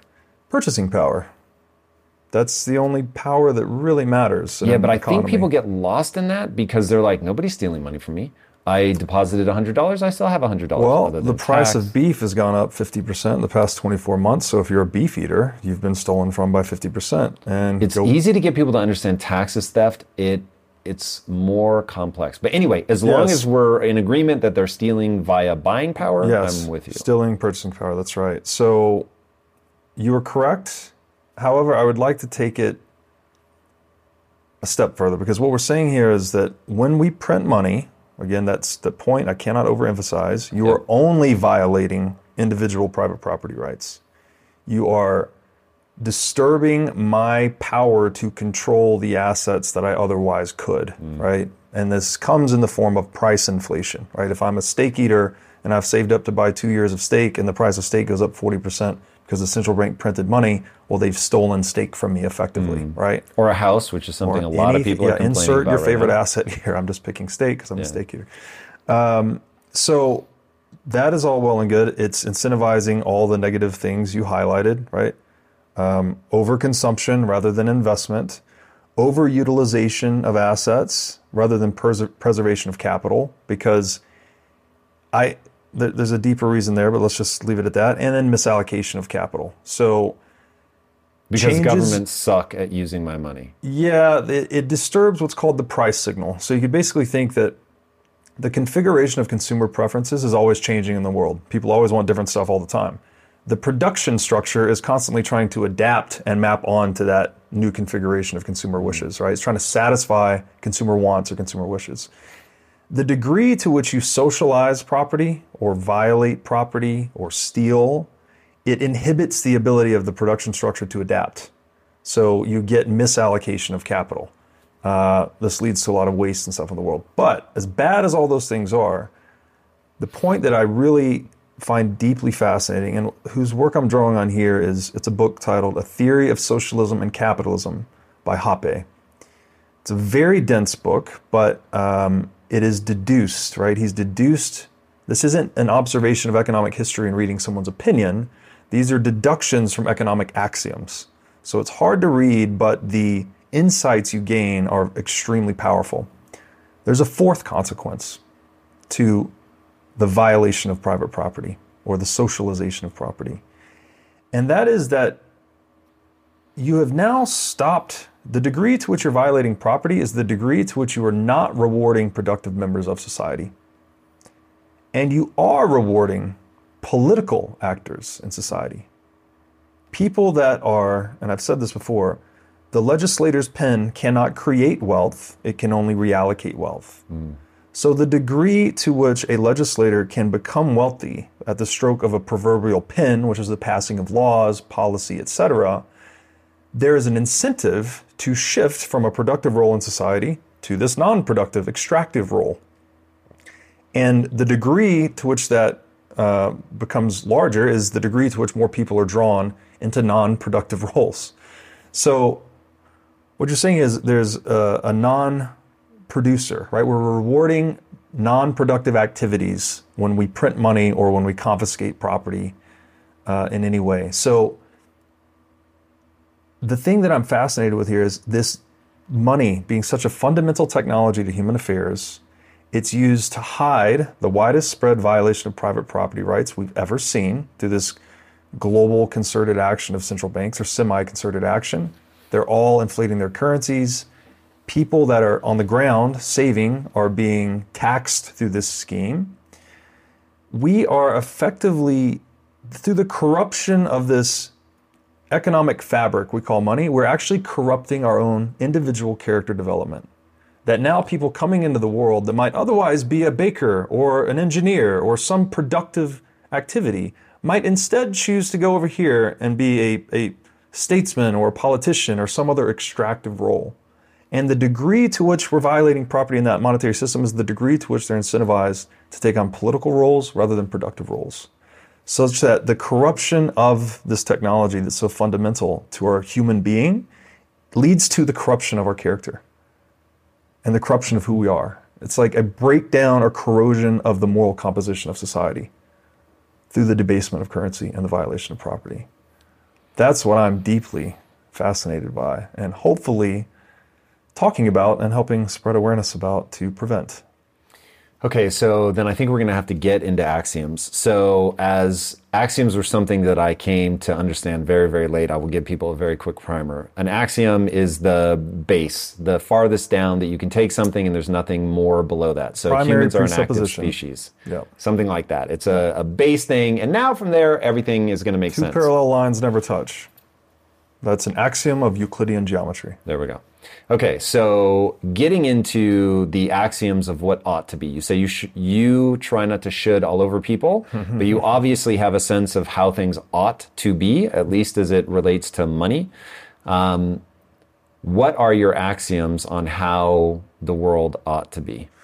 These are not my axioms. Um, I could just name a few from libertarian philosophy. Now, if you're asking Why me, why if- would you say they're not yours? well, I'll name a few that I've read from libertarian philosophers. They're not mine. You're just saying you didn't think of them? I didn't originate them. Sure, I've sure, sure. them. But I want to know what what do you think is the the whatever number? I'm going to give you the is answer, like what I think actually are economic axioms, and then I'll Mm-hmm. give you the natural law ought answer, which is more of a moral moral axiom, if you will. Uh, I can't name all the the Austrian economic ones, but man must act is the most fundamental. So this is to say, action is the purpose purposive use of means to attain ends. That's what we're doing all the time, mm-hmm. right? You think about what you're going to do with your day. You decide you're going to need pants to go out in public. Well, pants become a means to the end of going out in public, right? You eat some food. That's a means to the end of going to do the next thing you're doing. Mm. We're constantly selecting valued ends and then choosing means to get to that end. One of the biggest breakthroughs in my life of understanding humans was when I read from a biologist, humans are an active species. Yes. I was like, oh, damn. Like, so I'm with you. As an Yes. axiom, to understand people, you mustn't, will never just sit still. ever. And and I tweeted this today actually. Inaction is an impossibility. To choose to not act is an mm-hmm. action. You have decided that given all of the possible things you could do in the world, you'd rather just sit here. Mm. That is means to a certain end. Maybe I want to meditate. Just sitting here could be a means to the end of meditation. But you cannot not develop a purpose and select means to pursue ends. You can't do it as a human as a living conscious human being. You can't do it. That's one that is the axiom really of, of Austrian economics. There's other ones like um, man prefers present satisfaction to later satisfaction. So all else being equal, I want to get paid now rather than later. If you want me to part with my capital, well then you're going to pay me something. You're going to pay me an interest rate, and the degree of that interest rate is how much I'll be charging you for that time, essentially of separation. Um, theft always reduces productivity. This is another one. Um, taxation is theft. So anywhere that theft is occurring, it's reducing and disincentivizing further productivity. That's an axiom because if you're, you're creating 100 bushels of apples and someone's stealing 10% of them, well, then your productivity has been cut by 10%. And their satisfaction came at the expense of your satisfaction. So the net satisfaction in the world has not increased, for instance. Uh, I'll leave it at three. I want to give you the moral one, though. You asked me what I think we ought to do. And this is singularly crystallized in natural law. And it says you can basically collapse all the things, all the, the commandments and everything else into one, which is do not steal. Now, you might say, well, what about murder? Uh, well, if you consider that through this property lens that you own your body, the relationship you have with your body, the exclusive power to control your body that no one else has, this is the most fundamental property relationship. So if someone kills you, then they've basically stolen your life in this natural law sense. Um, if someone puts you in jail, right, then they've taken your freedom to move about. They've stolen your liberty, right? They've taken away your ability to move about. So there's, you don't want to steal that either. And then when it comes to property, you know, all of the assets that you've justly acquired in the world, that you've worked to obtain or that you've traded with others that have also acquired them justly, this is, again, justly being the key word. You want people that didn't take from others because that caused someone dissatisfaction. They earned their satisfaction of getting the thing at the expense of someone's dissatisfaction. That's a net negative on the world. Whereas if we trade consensually, as you intuited earlier, earlier, you assume what I have, you want what I have more than what you have. Otherwise, you wouldn't do the trade. And I want the same. I want what you have more than what I'm giving up. It's that's the inequality of exchange that occurs where we both leave psychically better off. We're at least better off in our own mind, otherwise we would have never done the trade. Hmm. So the degree to which all exchange is consensual is the degree to which we increase net satisfaction in the world. So if you just get to do not steal, which means don't print money, don't tax, don't actually steal or confiscate things, I think that is the, in my view, the ultimate ought in the world. It's very clear. Um, I don't know that this will be fruitful, but I'm super curious. I don't know the Ten Commandments off by heart, but I think there's don't covet thy neighbor's wife and love, put no God before me or something mm-hmm. like that. Do, are those workable into that, or do they become a different category of thought? You know, I don't feel qualified to answer that actually. Very fair. Religion is actually one of the things I, I, hoped that we would have time to talk about today, though I don't feel like we're there yet. Uh, well, I, you... so I want to say one more thing, though. So, again, check out the book. Tell me if I'm right or wrong. My interpretation of it is Christ is essential to the invention of the socioeconomic conception of the mm-hmm. individual. I want to say something say something about this. You can now strip out the historicity of Christ. Doesn't matter if he ever lived. You can strip out the theology. Doesn't matter if it was God, not God, supernatural, natural, mm-hmm. doesn't matter. I think we could all agree that it's at least embedded in the social fabric at this point, right? The collective mythology of how we got to here. Christ is a big figure in that story. And now, if he was indeed necessary or inspirational to the invention of the individual, and the individual led to private property rights, which led to capitalism, which led to FANG stocks, which led to Bitcoin, then all of a sudden you start to see the importance of that imaginal reality we talked about earlier. You know, Peterson says this all the time we're living in stories. the first time he said that, I'm like, what the fuck is he talking about? Of course, we're living in stories. Everything's like a narrated sequence of events, but that's not, I don't think that's what he or the people that inspired him, like Carl Jung and others, think. Mm. They think more like this that we inhabit mythologies, right? We're, we're doing this live action role playing called private property rights because of this story we have beneath the economic substructure called Judeo Christian mythology or religion, whatever you want to call it. So I say this because I was turned off to religion a lot. I grew up Southern Baptist and I became turned away from it as I became older and more well studied, so I thought. But now I've returned in a very fascinating way. It's like, wow, you we have to have these stories to exist. We have to inhabit them. And we're currently inhabiting one.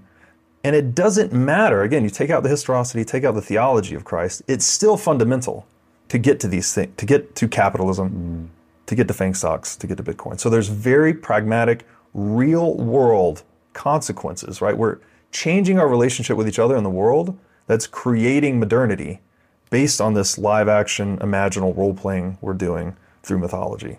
That's what I'm like struggling to articulate, but very tuned. It's Tom Bilyeu here. And if you are addicted to the relentless pursuit of greatness, then I've got something special for you guys the Motivation Daily Podcast by Motiversity. It's your daily fix of motivation, inspiration, and wisdom featuring the best speeches and speakers on the planet. We cover it all life business, relationships, discipline, purpose, mental health, sports, studying, focus, you name it. With exclusive speeches from heavy hitters like Coach Pain, Billy Alsbrooks, Marcus Taylor, Dr. Jessica Houston, Walter Bond, and more. If you're ready to take control, level up, or just crush your day, then Motivation Daily Podcast is your secret weapon. Search for the Motivation Daily Podcast and follow wherever you listen to amazing podcasts. If you strive to perform your best in life, bringing your energy and abilities into everything you do, then it only makes sense that you would want to be out on the road with that same power, agility, and performance that everyone expects from you.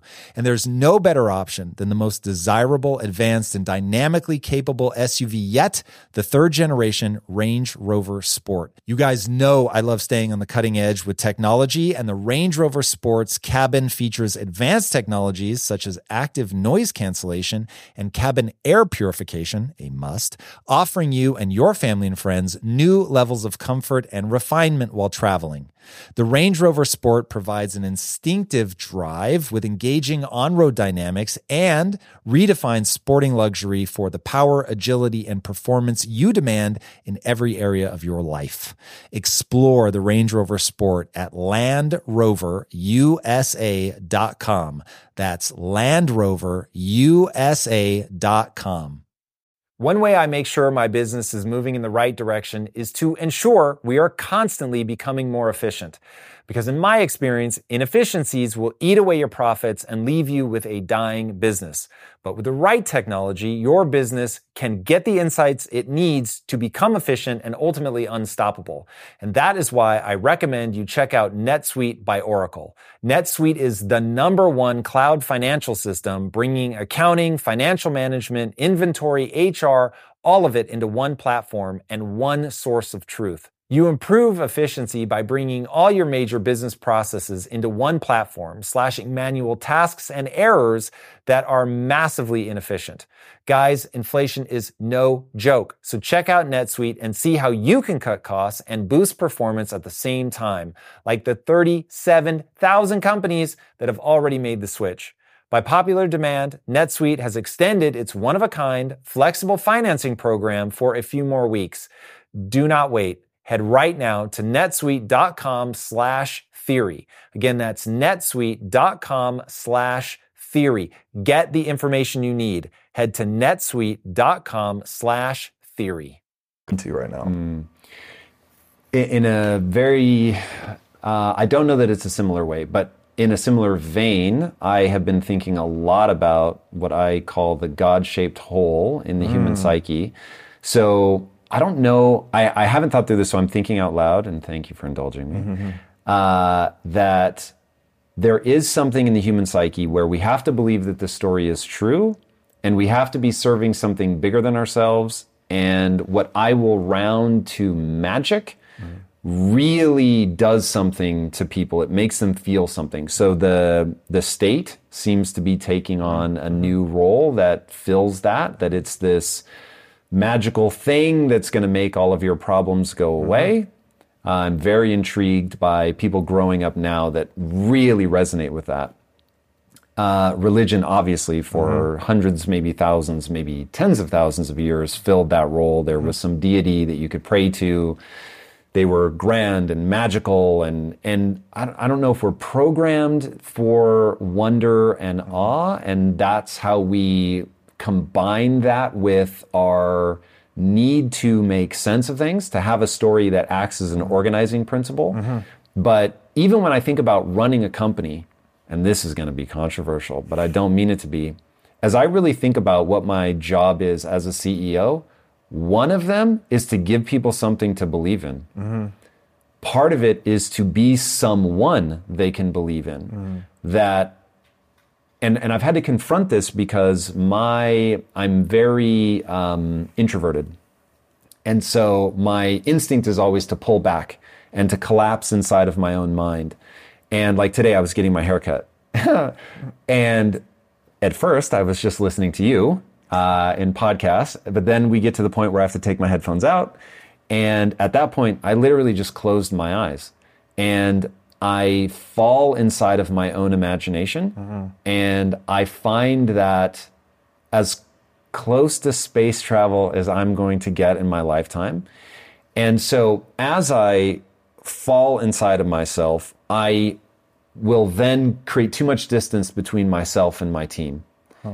And so I've had to be like, whoa, like what, something bad happens when I do that. Uh-huh. And so how do I re-engage? Why do I have to re-engage? What am I doing? What am I providing in that moment? And my hypothesis is that I'm turning the company's mission into meaning and purpose, into that bigger story that they're able to live inside of, that gives them a sprinkle mm. of magic, mm-hmm. that allows them to give so much of their productivity yes one of my employees was like, dude, I'm giving you my prime uh, earning years. Mm-hmm. And it was like he needed to know it mattered. Mm-hmm. And I was like, wow, like that's a really powerful statement. So to me, it's the same conversation. It, yes. it has taken the guise of religion, it plays out in all of these structures, the yes. useful fictions. Mm-hmm. Noah Yuval Harari is somebody, mm-hmm. Yuval Noah Harari, my mm-hmm. apologies, Yuval. Yeah. Uh, is somebody that speaks to this really interestingly that that becomes the very thing that makes humans the most dominant apex predator yes. the world has ever seen the ability to group up in very large but flexible, flexible. Yeah. groups but we do it through these stories and so my I am very intrigued. I actually considered making this interview me reading um, responses to tweets from people that hmm. have such a different frame of reference to me that they sound crazy hmm. and just like getting your take. Hmm. uh, so tied to this, I'm going to ask you one question, which is is very much a lead into this idea, which I I see a frame of reference taking hold of people that scares me because I think it's going to break the thing that makes society work. And until you, I always saw it in the following loop. I think you have way more fidelity, so I think it's more interesting to talk in your terms, but I'll give people the loop I thought of previously. That uh, strong men make easy times, easy times make weak men, weak men make hard times, hard times make strong men, and you get in this loop. It's catchy and it's easy to remember, but it doesn't have the fidelity of where you're going. This question that I'm going to ask is going to seem perhaps unrelated, but it's everything to me. Are rich people evil? because that's the narrative that that's the worldview that people are taking. And I think now using your level of fidelity, what I see that breaks, the reason it becomes hard times is they break the the individual property rights. Yes. And then society begins to break down because there's something fundamental to my need to be able to control my destiny. And when I can't do that, darkness ensues because I will try to do that. And to get me to fall in line, you will have to violently oppress me. Yes. And when you violently oppress me to get me to what I actually think they have something beautiful in mind that they want to do, mm-hmm. they really want to help people. Mm-hmm. But to get everyone to stop being an individual takes an obscene amount of punishment. So are That was a people evil? great lead in, and that was not the question I was expecting whatsoever. Um, I'd like to first, my first answer would be no, but I want to be more specific. So, Solzhenitsyn, Oh yeah. the line between good and evil cuts down the heart of every man. It is my assertion. I'm sure there's a lot of factors that move that line in people. But when I look at history, I see material incentives as being the strongest force moving that line around.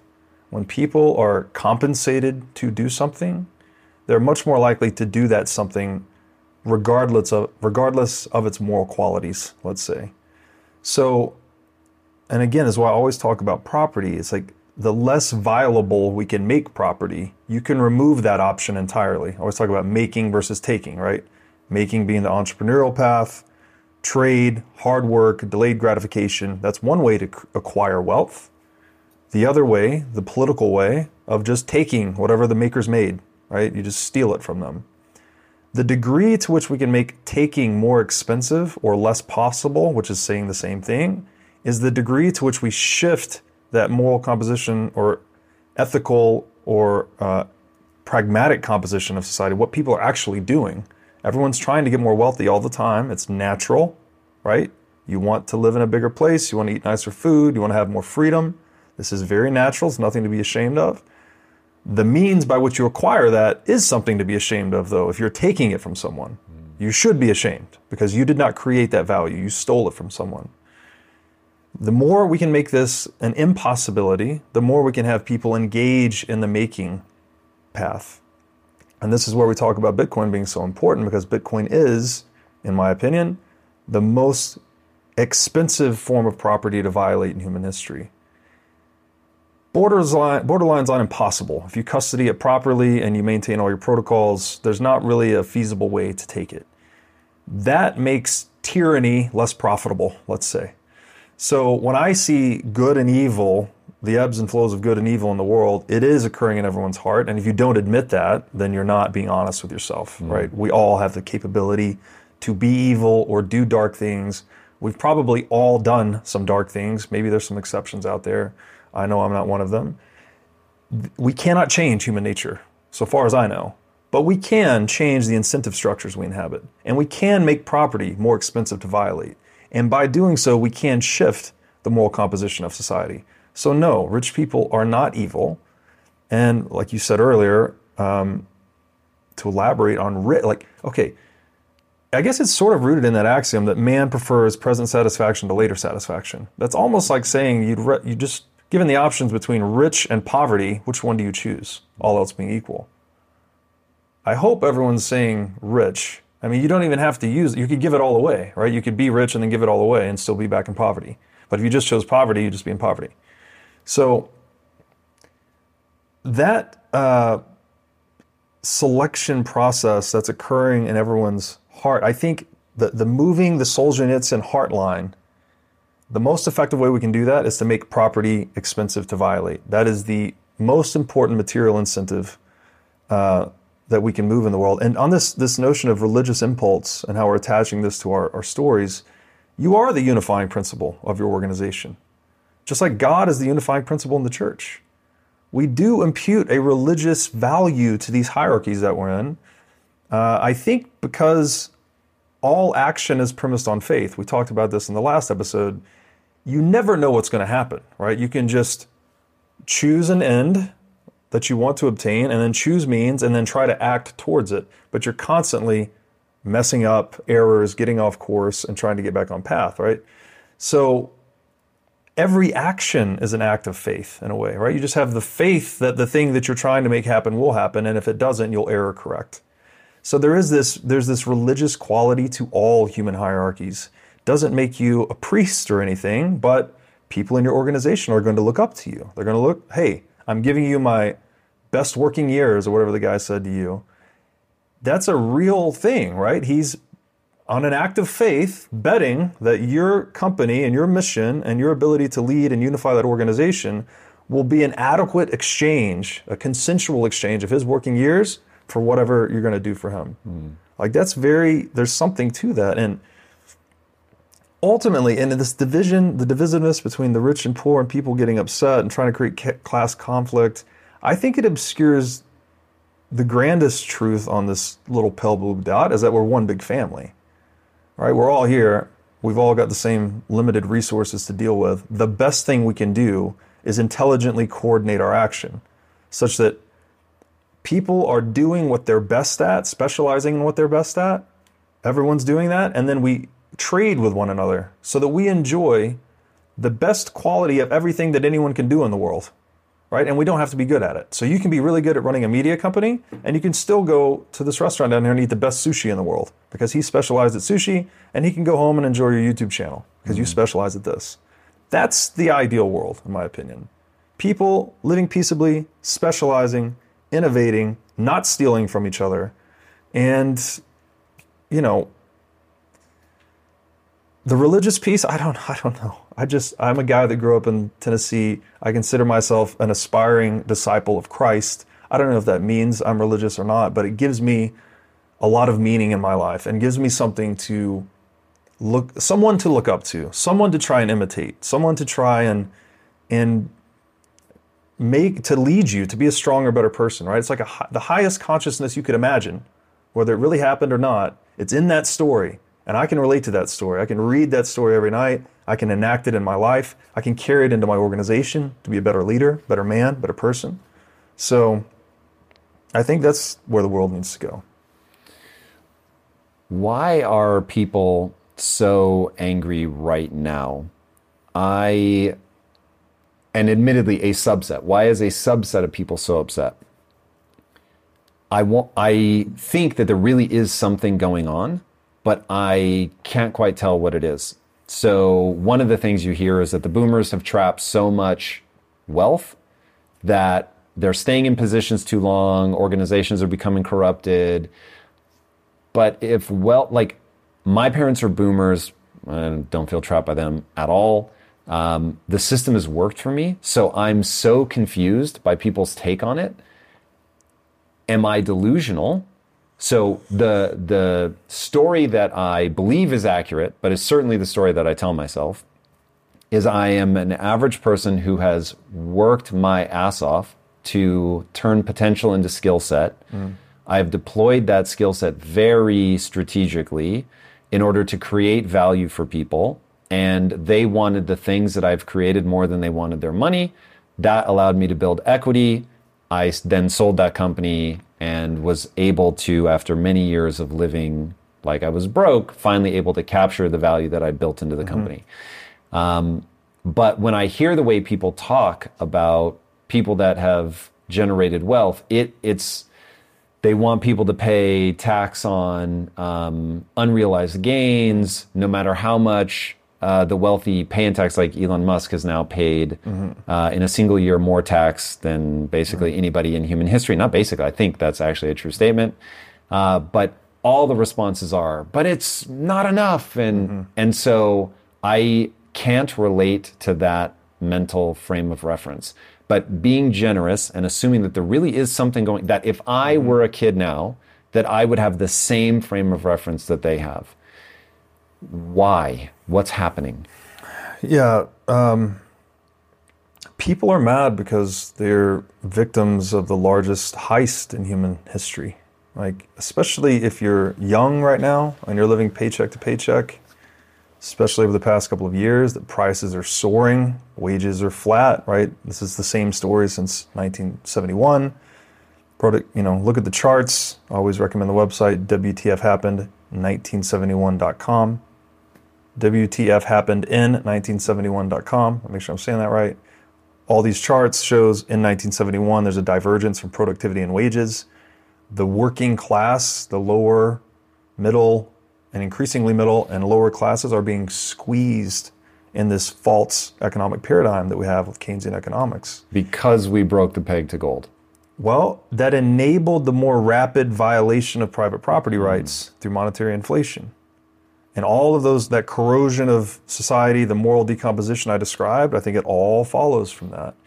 And people today don't understand what's happening, right? Again, you don't need to cognitively understand. It helps if you cognitively understand, but you just feel that you're getting scammed and squeezed all the time, right? No matter what you do, nothing is working. Even if there's no malintent behind it, when you repeatedly try an action and reality does not respond the way you want it to, you are in the unknown, right? You're in unexplored territory and you're scrambling to get back to something that makes sense where I can do an action and get some semblance of an expected response. Youth are not getting that today, right? They're going to work, they're saving their money. Prices keep going up too fast. They're still getting squeezed. They're moving back in with their parents, et cetera, et cetera. So I think we're in the state, early stages of currency failure. And people that are on the wrong side of the economic hierarchy in those situations are feeling the pain. They can't necessarily properly attribute the cause. They don't know, they don't understand the nature of property and money and all these things we're talking about. So what do they do? They're they reduce to this barbarism of class consciousness, right? Rich people are evil. These people are evil. Uh, a lot of it's pointed at the government. I wish more of it was pointed at the government because that is the sole legal violator of the do not steal dictum that I shared earlier. This is the only legal enterprise we have that generates all of its revenues through theft. Uh, that's a big problem. And that is dangerous because we've done that before, right? We did this with Marxism, that there was uh, the problem was diagnosed that some people were getting rich and some people were getting poor, right? There was a there was a corruption or malignancy in the economic hierarchy, but the Marxist prescription was to abolish private property. The exact wrong thing you want to do for all the reasons we've described today, right? You have no prices, all of the wealth then rolls up into very few hands, the state, they own everything. Uh, wealth creation collapses, mass suffering, mass starvation, genocide, all of these things come from that root, in my opinion. I think what we need to abolish is taxation and inflation and the central bank. That would maximize the integrity of individual private property rights, which would remo- remove this do not steal, at least the institutionalized element of do not steal, remove it from the world, and enable people to deal with each other on consensual terms. Right? Just like you wouldn't, the guy that's giving you his best working years, you wouldn't bang him over the head to keep him here, right? Like coercion in that relationship's never going to work long run. Even if you get the guy to stay here and beat him over the head with a wrench and say, you're going to work for me no matter what, he's not going to work so well for you. He's not going to work as hard for you. He's not going to work as smart for you. He's going to backstab you every chance he gets. So if non-consensual exchange doesn't work in that very simple bilateral transaction, why do we think it works when we scale it up to the multiplicity of the whole global economy? And yet we have that integrated into our money today. Money that's supposed to be this instrument of trust and trade and integrity and optionality, right? There's a lot of uncertainty in the world, but I know if I save my dollars, like grandma told me, I can protect myself against that entropy. We're destroying that. We've got no firm footing left in the world. Of course, people are going crazy. And I've, I've written about this that I think I had a guy on the show, Mattias Desmet. He wrote The Psychology of Totalitarianism on the phenomena of mass psychosis. And he lays out a lot of very intelligent reasons how, why we've had mass psychoses in the past and why we, he thinks we're going through one again. Um, but I shared with him, I think the violation of property is one of these things. Because if you sit down, you know, we talked about this last time too, to play a game, poker, for instance, I always like poker because I like to play poker, and you start changing the rules randomly every few hands or changing the hand rankings, whatever don't you think every play at the table is going to go absolutely fucking crazy? Like you can't make sense to build a strategy. There's no play left. It's just noise and madness. That's what we're doing in the world. We don't know how many dollars are in existence.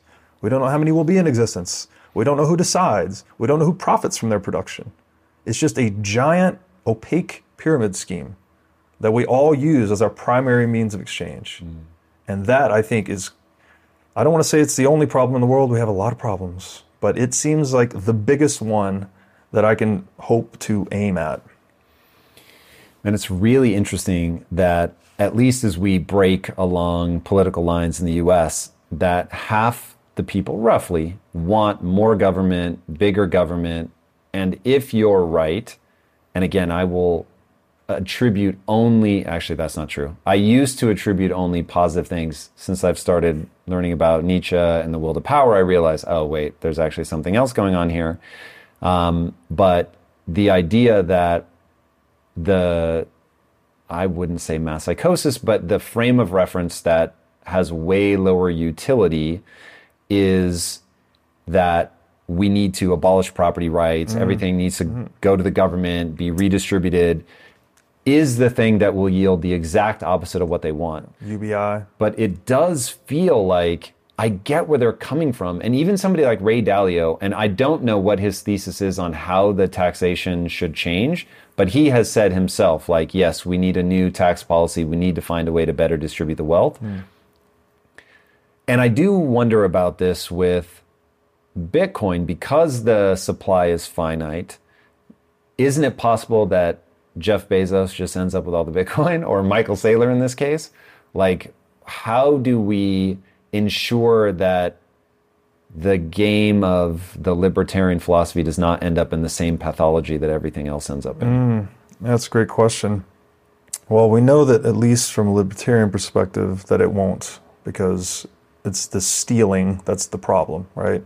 But somebody can win the game so well that everybody else is well, let's them. think. Let's think through it though. So, any individual holder of Bitcoin that has a very large accumulation. Let's pick Satoshi. He's got a million Bitcoin, mm. supposedly.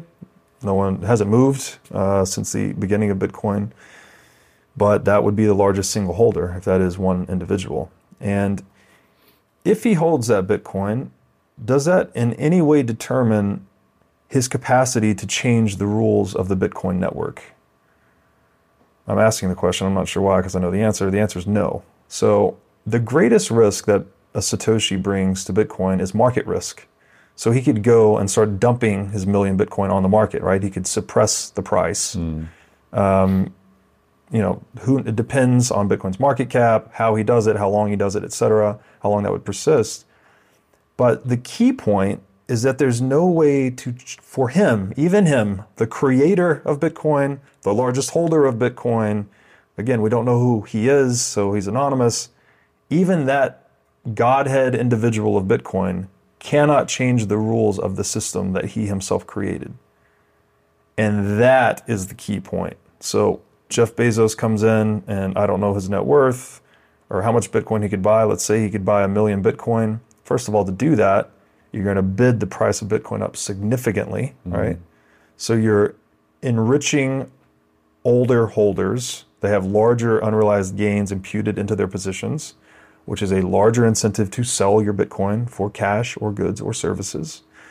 Uh, and that's how, through these price cycles, Bitcoin has tended to become more distributed into more hands for that very reason, right? If you bought it at a penny, your incentive to sell at 100 bucks is significant, and at 1,000 bucks, it's gargantuan, right? So people tend to be selling it and buying it over time.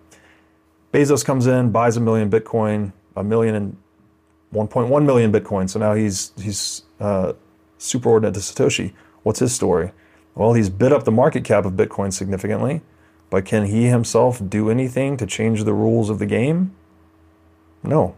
There's no amount of Bitcoin you can buy to change the rules of the game. And there's a large degree, a large share of Bitcoin, let's say, is held by people like me that won't ever sell. So there's also that that you're always up against. Not that it could ever affect the rules anyways, but you're never going to have one guy owning 21 million Bitcoin. I guess would be the point. Um, and if you did, you'd be in a world with free banking where people could go out and start their own bank and issue their own currencies as a substitute. Um, and so that would be that alternate reality. But I just in a libertarian model. So that presumes that there is no government as we would recognize it today well, that controls the monetary supply. yeah, I guess I was also assuming Bitcoin had succeeded in that scenario, and somehow I think the question you're getting is like, what if happens if someone gets all the Bitcoin? Yeah, I'm just trying to think through a libertarian scenario. So, what I don't want to fall prey to is what I would view as a fallacy of everybody always says, oh, no, no, no, that wasn't real communism or that wasn't real mm-hmm. socialism. And if we just do it right, everything is going to be fine. Like that, that really is a dangerous mm-hmm. way to think. And if, yeah, I really hope people can stop themselves from that one. But I don't want to hear the same thing on libertarianism. Like there's a reason I think my base assumption. Mm-hmm. There's a reason that we don't have libertarianism either because it you'll never be able to walk that line is my guess. And that what ends up happening is you get strong people that end up dominating and then the weak people go fuck that noise and so they group up to take down Yes. the bully Yes. and that grouping up is like whoa this feels really good and so then you have governments they start small good intentions and they just pathologize over time as they get bigger and bigger and bigger But the pathologization is expressed through taxation. That is the domination, right? The stealing, the stealing. yep So, again, from a practical engineering perspective, the only thing we can do about that, we can't change human nature. People are always going to steal if that's an option available so do you think the Make stealing more expensive. Yep. That's how you dissuade and remove non consensual exchange from the economic fabric. So that I think makes the following prediction that the only reason libertarianism has never Because truly it's profitable to steal. yeah because there's never been a And libertarianism will never exist to the extent that it is profitable to steal, because people will always do what is profitable. Mm. Always. I mean, if you, I, that could maybe be an axiom. Like people will always do what's profitable, at least psychically. This is kind of gets back to what we said earlier on the last episode that all action is an expression of value, right? People do things because they expect to they expect it to be a good outcome. Otherwise, you wouldn't do it. Hmm. Even people that are cutting themselves and physically damaging themselves, they're looking for some high or some goodness of that. Um, it's almost platonic, where it says every action we take is aimed at the good. And you could think of, you know, horrible things, but the individual actor thinks what they're doing is good to them or for them in some way, otherwise they would not do it. So we can't do anything about that. But what we can do is change the actual incentive structures we inhabit and make the stealing game less profitable, thereby shifting human action towards making rather than taking. What do you think though about so because the argument that's hiding in that is that there's no way to shut off or kill Bitcoin. Mm. But when I watch China be like, nope, sorry. And I get it, it didn't kill Bitcoin, but you can regionally kill Bitcoin. And I know, of course, yes, you could take your things and go, but that's not easy. So it's pretty effective to either at a country level say, nope, this is done, or like with what happened to Russia, where you shut things off at the like the um, transmitting layer. So what kind of risk do you think exists there for governments? And it will be whack-a-mole i totally understand that but for them to just keep crushing any sort of because if libertarianism only exists in a world where stealing is no longer profitable, they just make sure that stealing continues to be profitable, at least in their geographic location. Yeah, and that could always be the case with physical property, but at least something like Bitcoin gives us the option to vote with our wallet or vote with our feet and leave the Tell people in. China, man. They like they're not playing Well, that game. I want to get to China. So, uh, whack a mole's a good analogy, actually, because we have to remember the Bitcoin mining network, these miners are like yay big, right? So, what happens in a country like China? Um, the authority comes down and says, hey, no more mining. Here's all these legal restrictions against it. What happens? A lot of these things, these miners get boxed up, shipped to another location, plugged back in, right? So, the network itself is kind of amorphous if there's a regulatory crackdown in a certain area, miners will just fly into other jurisdictions and get plugged back in. Um, now, actually, about China, would you agree that they are the most, I guess, the largest communist regime in human history? I'm pretty sure. They're over a billion people. I'd say the CCP has got the reputation for being one of the most ruthless and overtly powerful uh, in human history. Um, there's a there's a lot of stories that are leaking out of China about the atrocities taking place there. Uh, I mean, would you agree that at least today, let's say of present governments, that they are the most ruthless and uh, totalitarian regime out to there? To your earlier point, I am not qualified to answer that question. If you take scale into account from my very ignorant perspective, that seems true. Okay. They shut down Bitcoin mining, I think we're about a year and a half ago at this point. I think 20%, and so I'll have to check my numbers on this because it's been a few months since I looked at it, but it was 20% of Bitcoin's hash rate is still coming out of China. Really? Yes. I did not know that. So if the most ruthless authoritarian regime on the planet with its heaviest iron fist can't squash this whack-a-mole amorphous game of Bitcoin mining, So people are just doing it like hacker style? then who can? Well, my theory is that, again, it's easy to mentally frame the CCP or China as a singular, indivisible entity that moves as a whole. It's not what it is at all, right? There's a bunch of little fiefdoms of power and uh, families and all these things. And what do people do? People do what's profitable. So they have a super abundance of hydropower in China. For instance, I know that. They have other sources of power, I'm sure.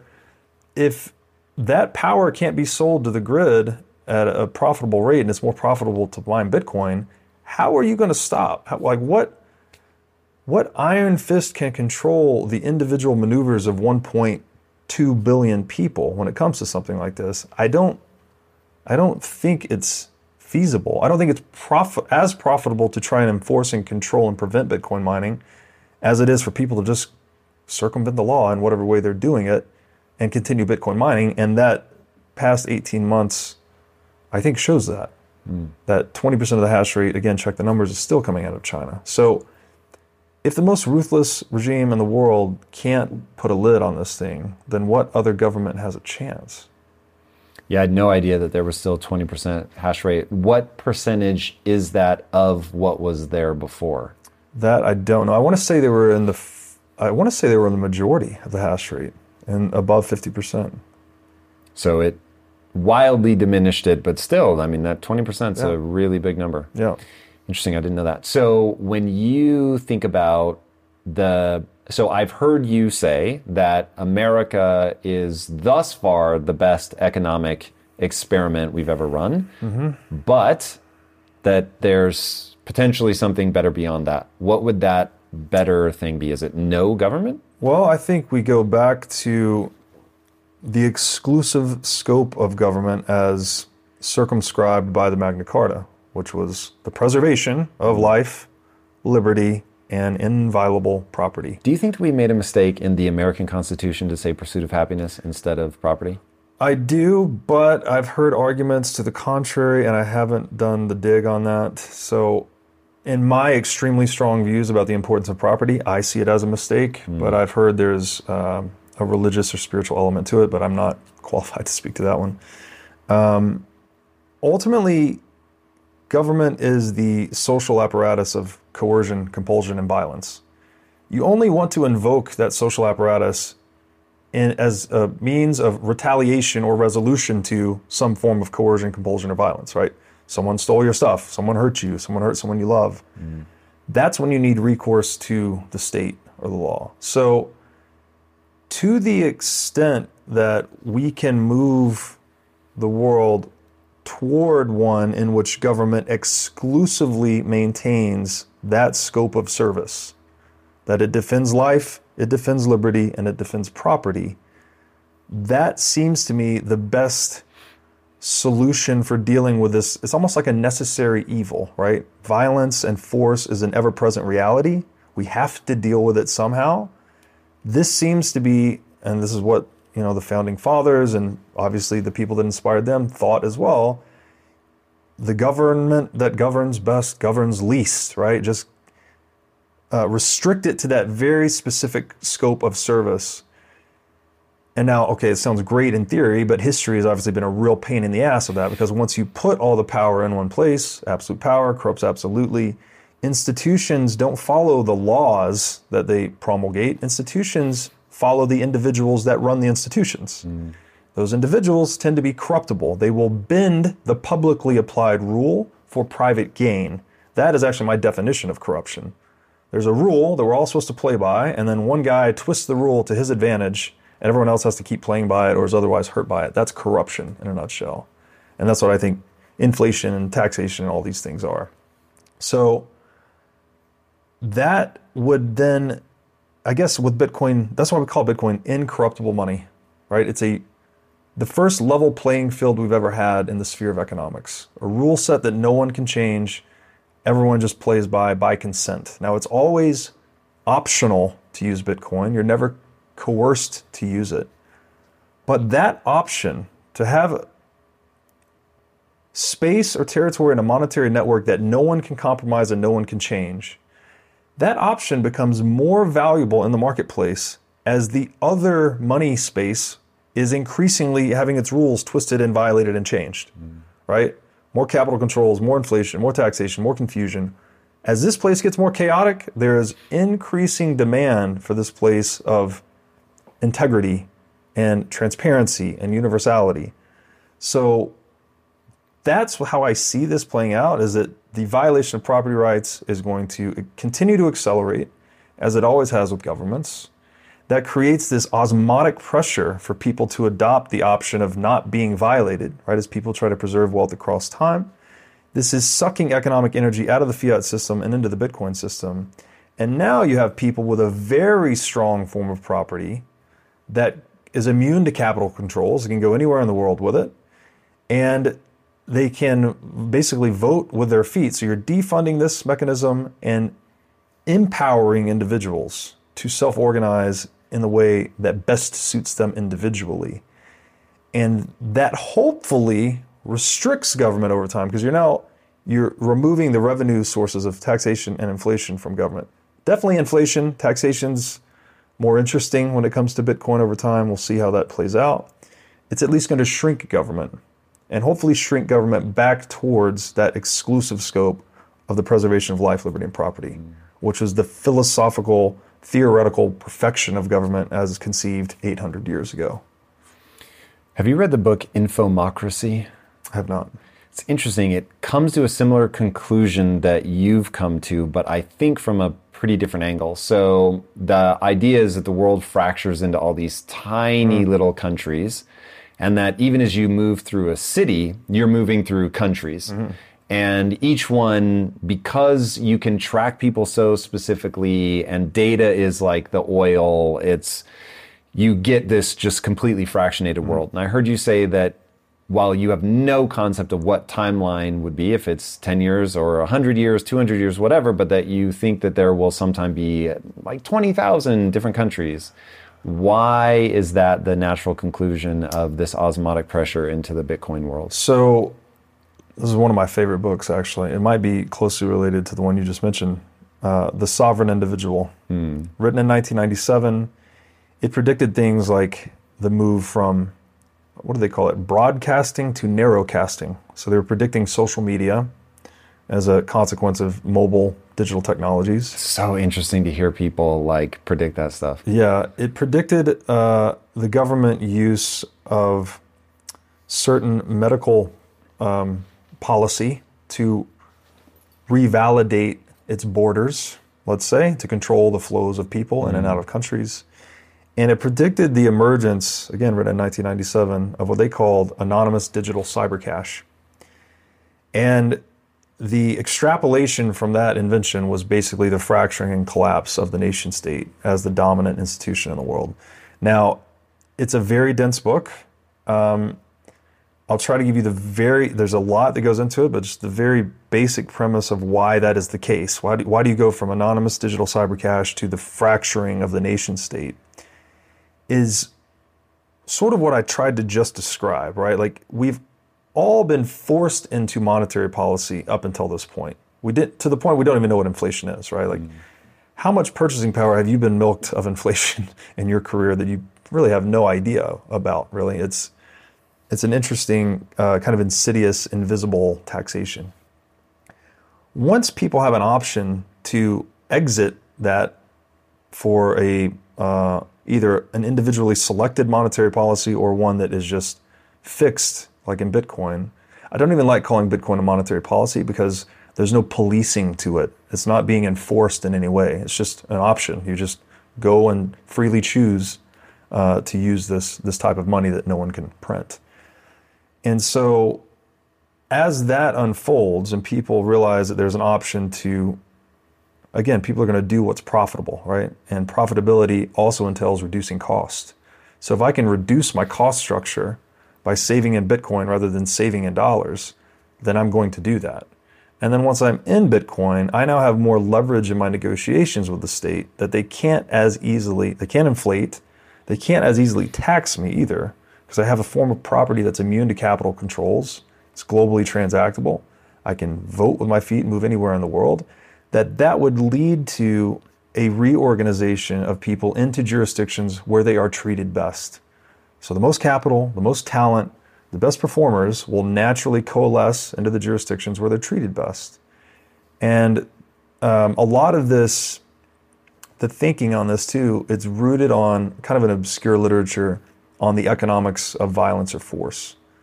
Um, I've written about this a bit uh, in my sovereignism series. Again, the sovereign individual goes into it. But let's just say that the ways we project power in the world can radically change our political modes of organization. A very simple example of this was for a long time, the armed knight on horseback was the dominant martial force in the land, right? No one could take out an armed knight. It was the strongest form of military hardware in the world, pretty much. You know, he, a single knight could kill 50 peasants, let's say, no problem. So that was the weapon in the world. All of a sudden, the invention of gunpowder. What happens? One peasant can now take out an armed knight on horseback at 200 yards. That led to uh, the collapse of feudalism, the collapse of the medieval church as the law on the land. Like there were all these follow on consequences as a result of that simple change that someone figured out. You put explosive powder in a long pipe and shoot a ball at the guy, and he's dead. Um, so with Bitcoin, it's it's the def- ultimate defender's advantage, right?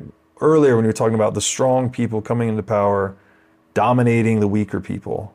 Well, now the weaker people will have recourse to a form of wealth that is indomitable. You cannot steal it from them, right? They can, so there's less profitability for the, the aggressor. He can't get the property, and there's more optionality for the victim. So that leads to a world that's more heavily consensual, in my opinion. Yeah, man, it is going to be so interesting to watch this all play out. It happens slowly enough mm-hmm. and with enough uncertainty that it is um, it's fascinating to watch people argue and all of that. Where can people follow you as you help translate what's happening for us? Uh, yeah, I would say check out the show. It's whatismoneypodcast.com. I love it. Boys and girls, if you haven't already, be sure to subscribe. And until next time, my friends, be legendary. Take care. Peace.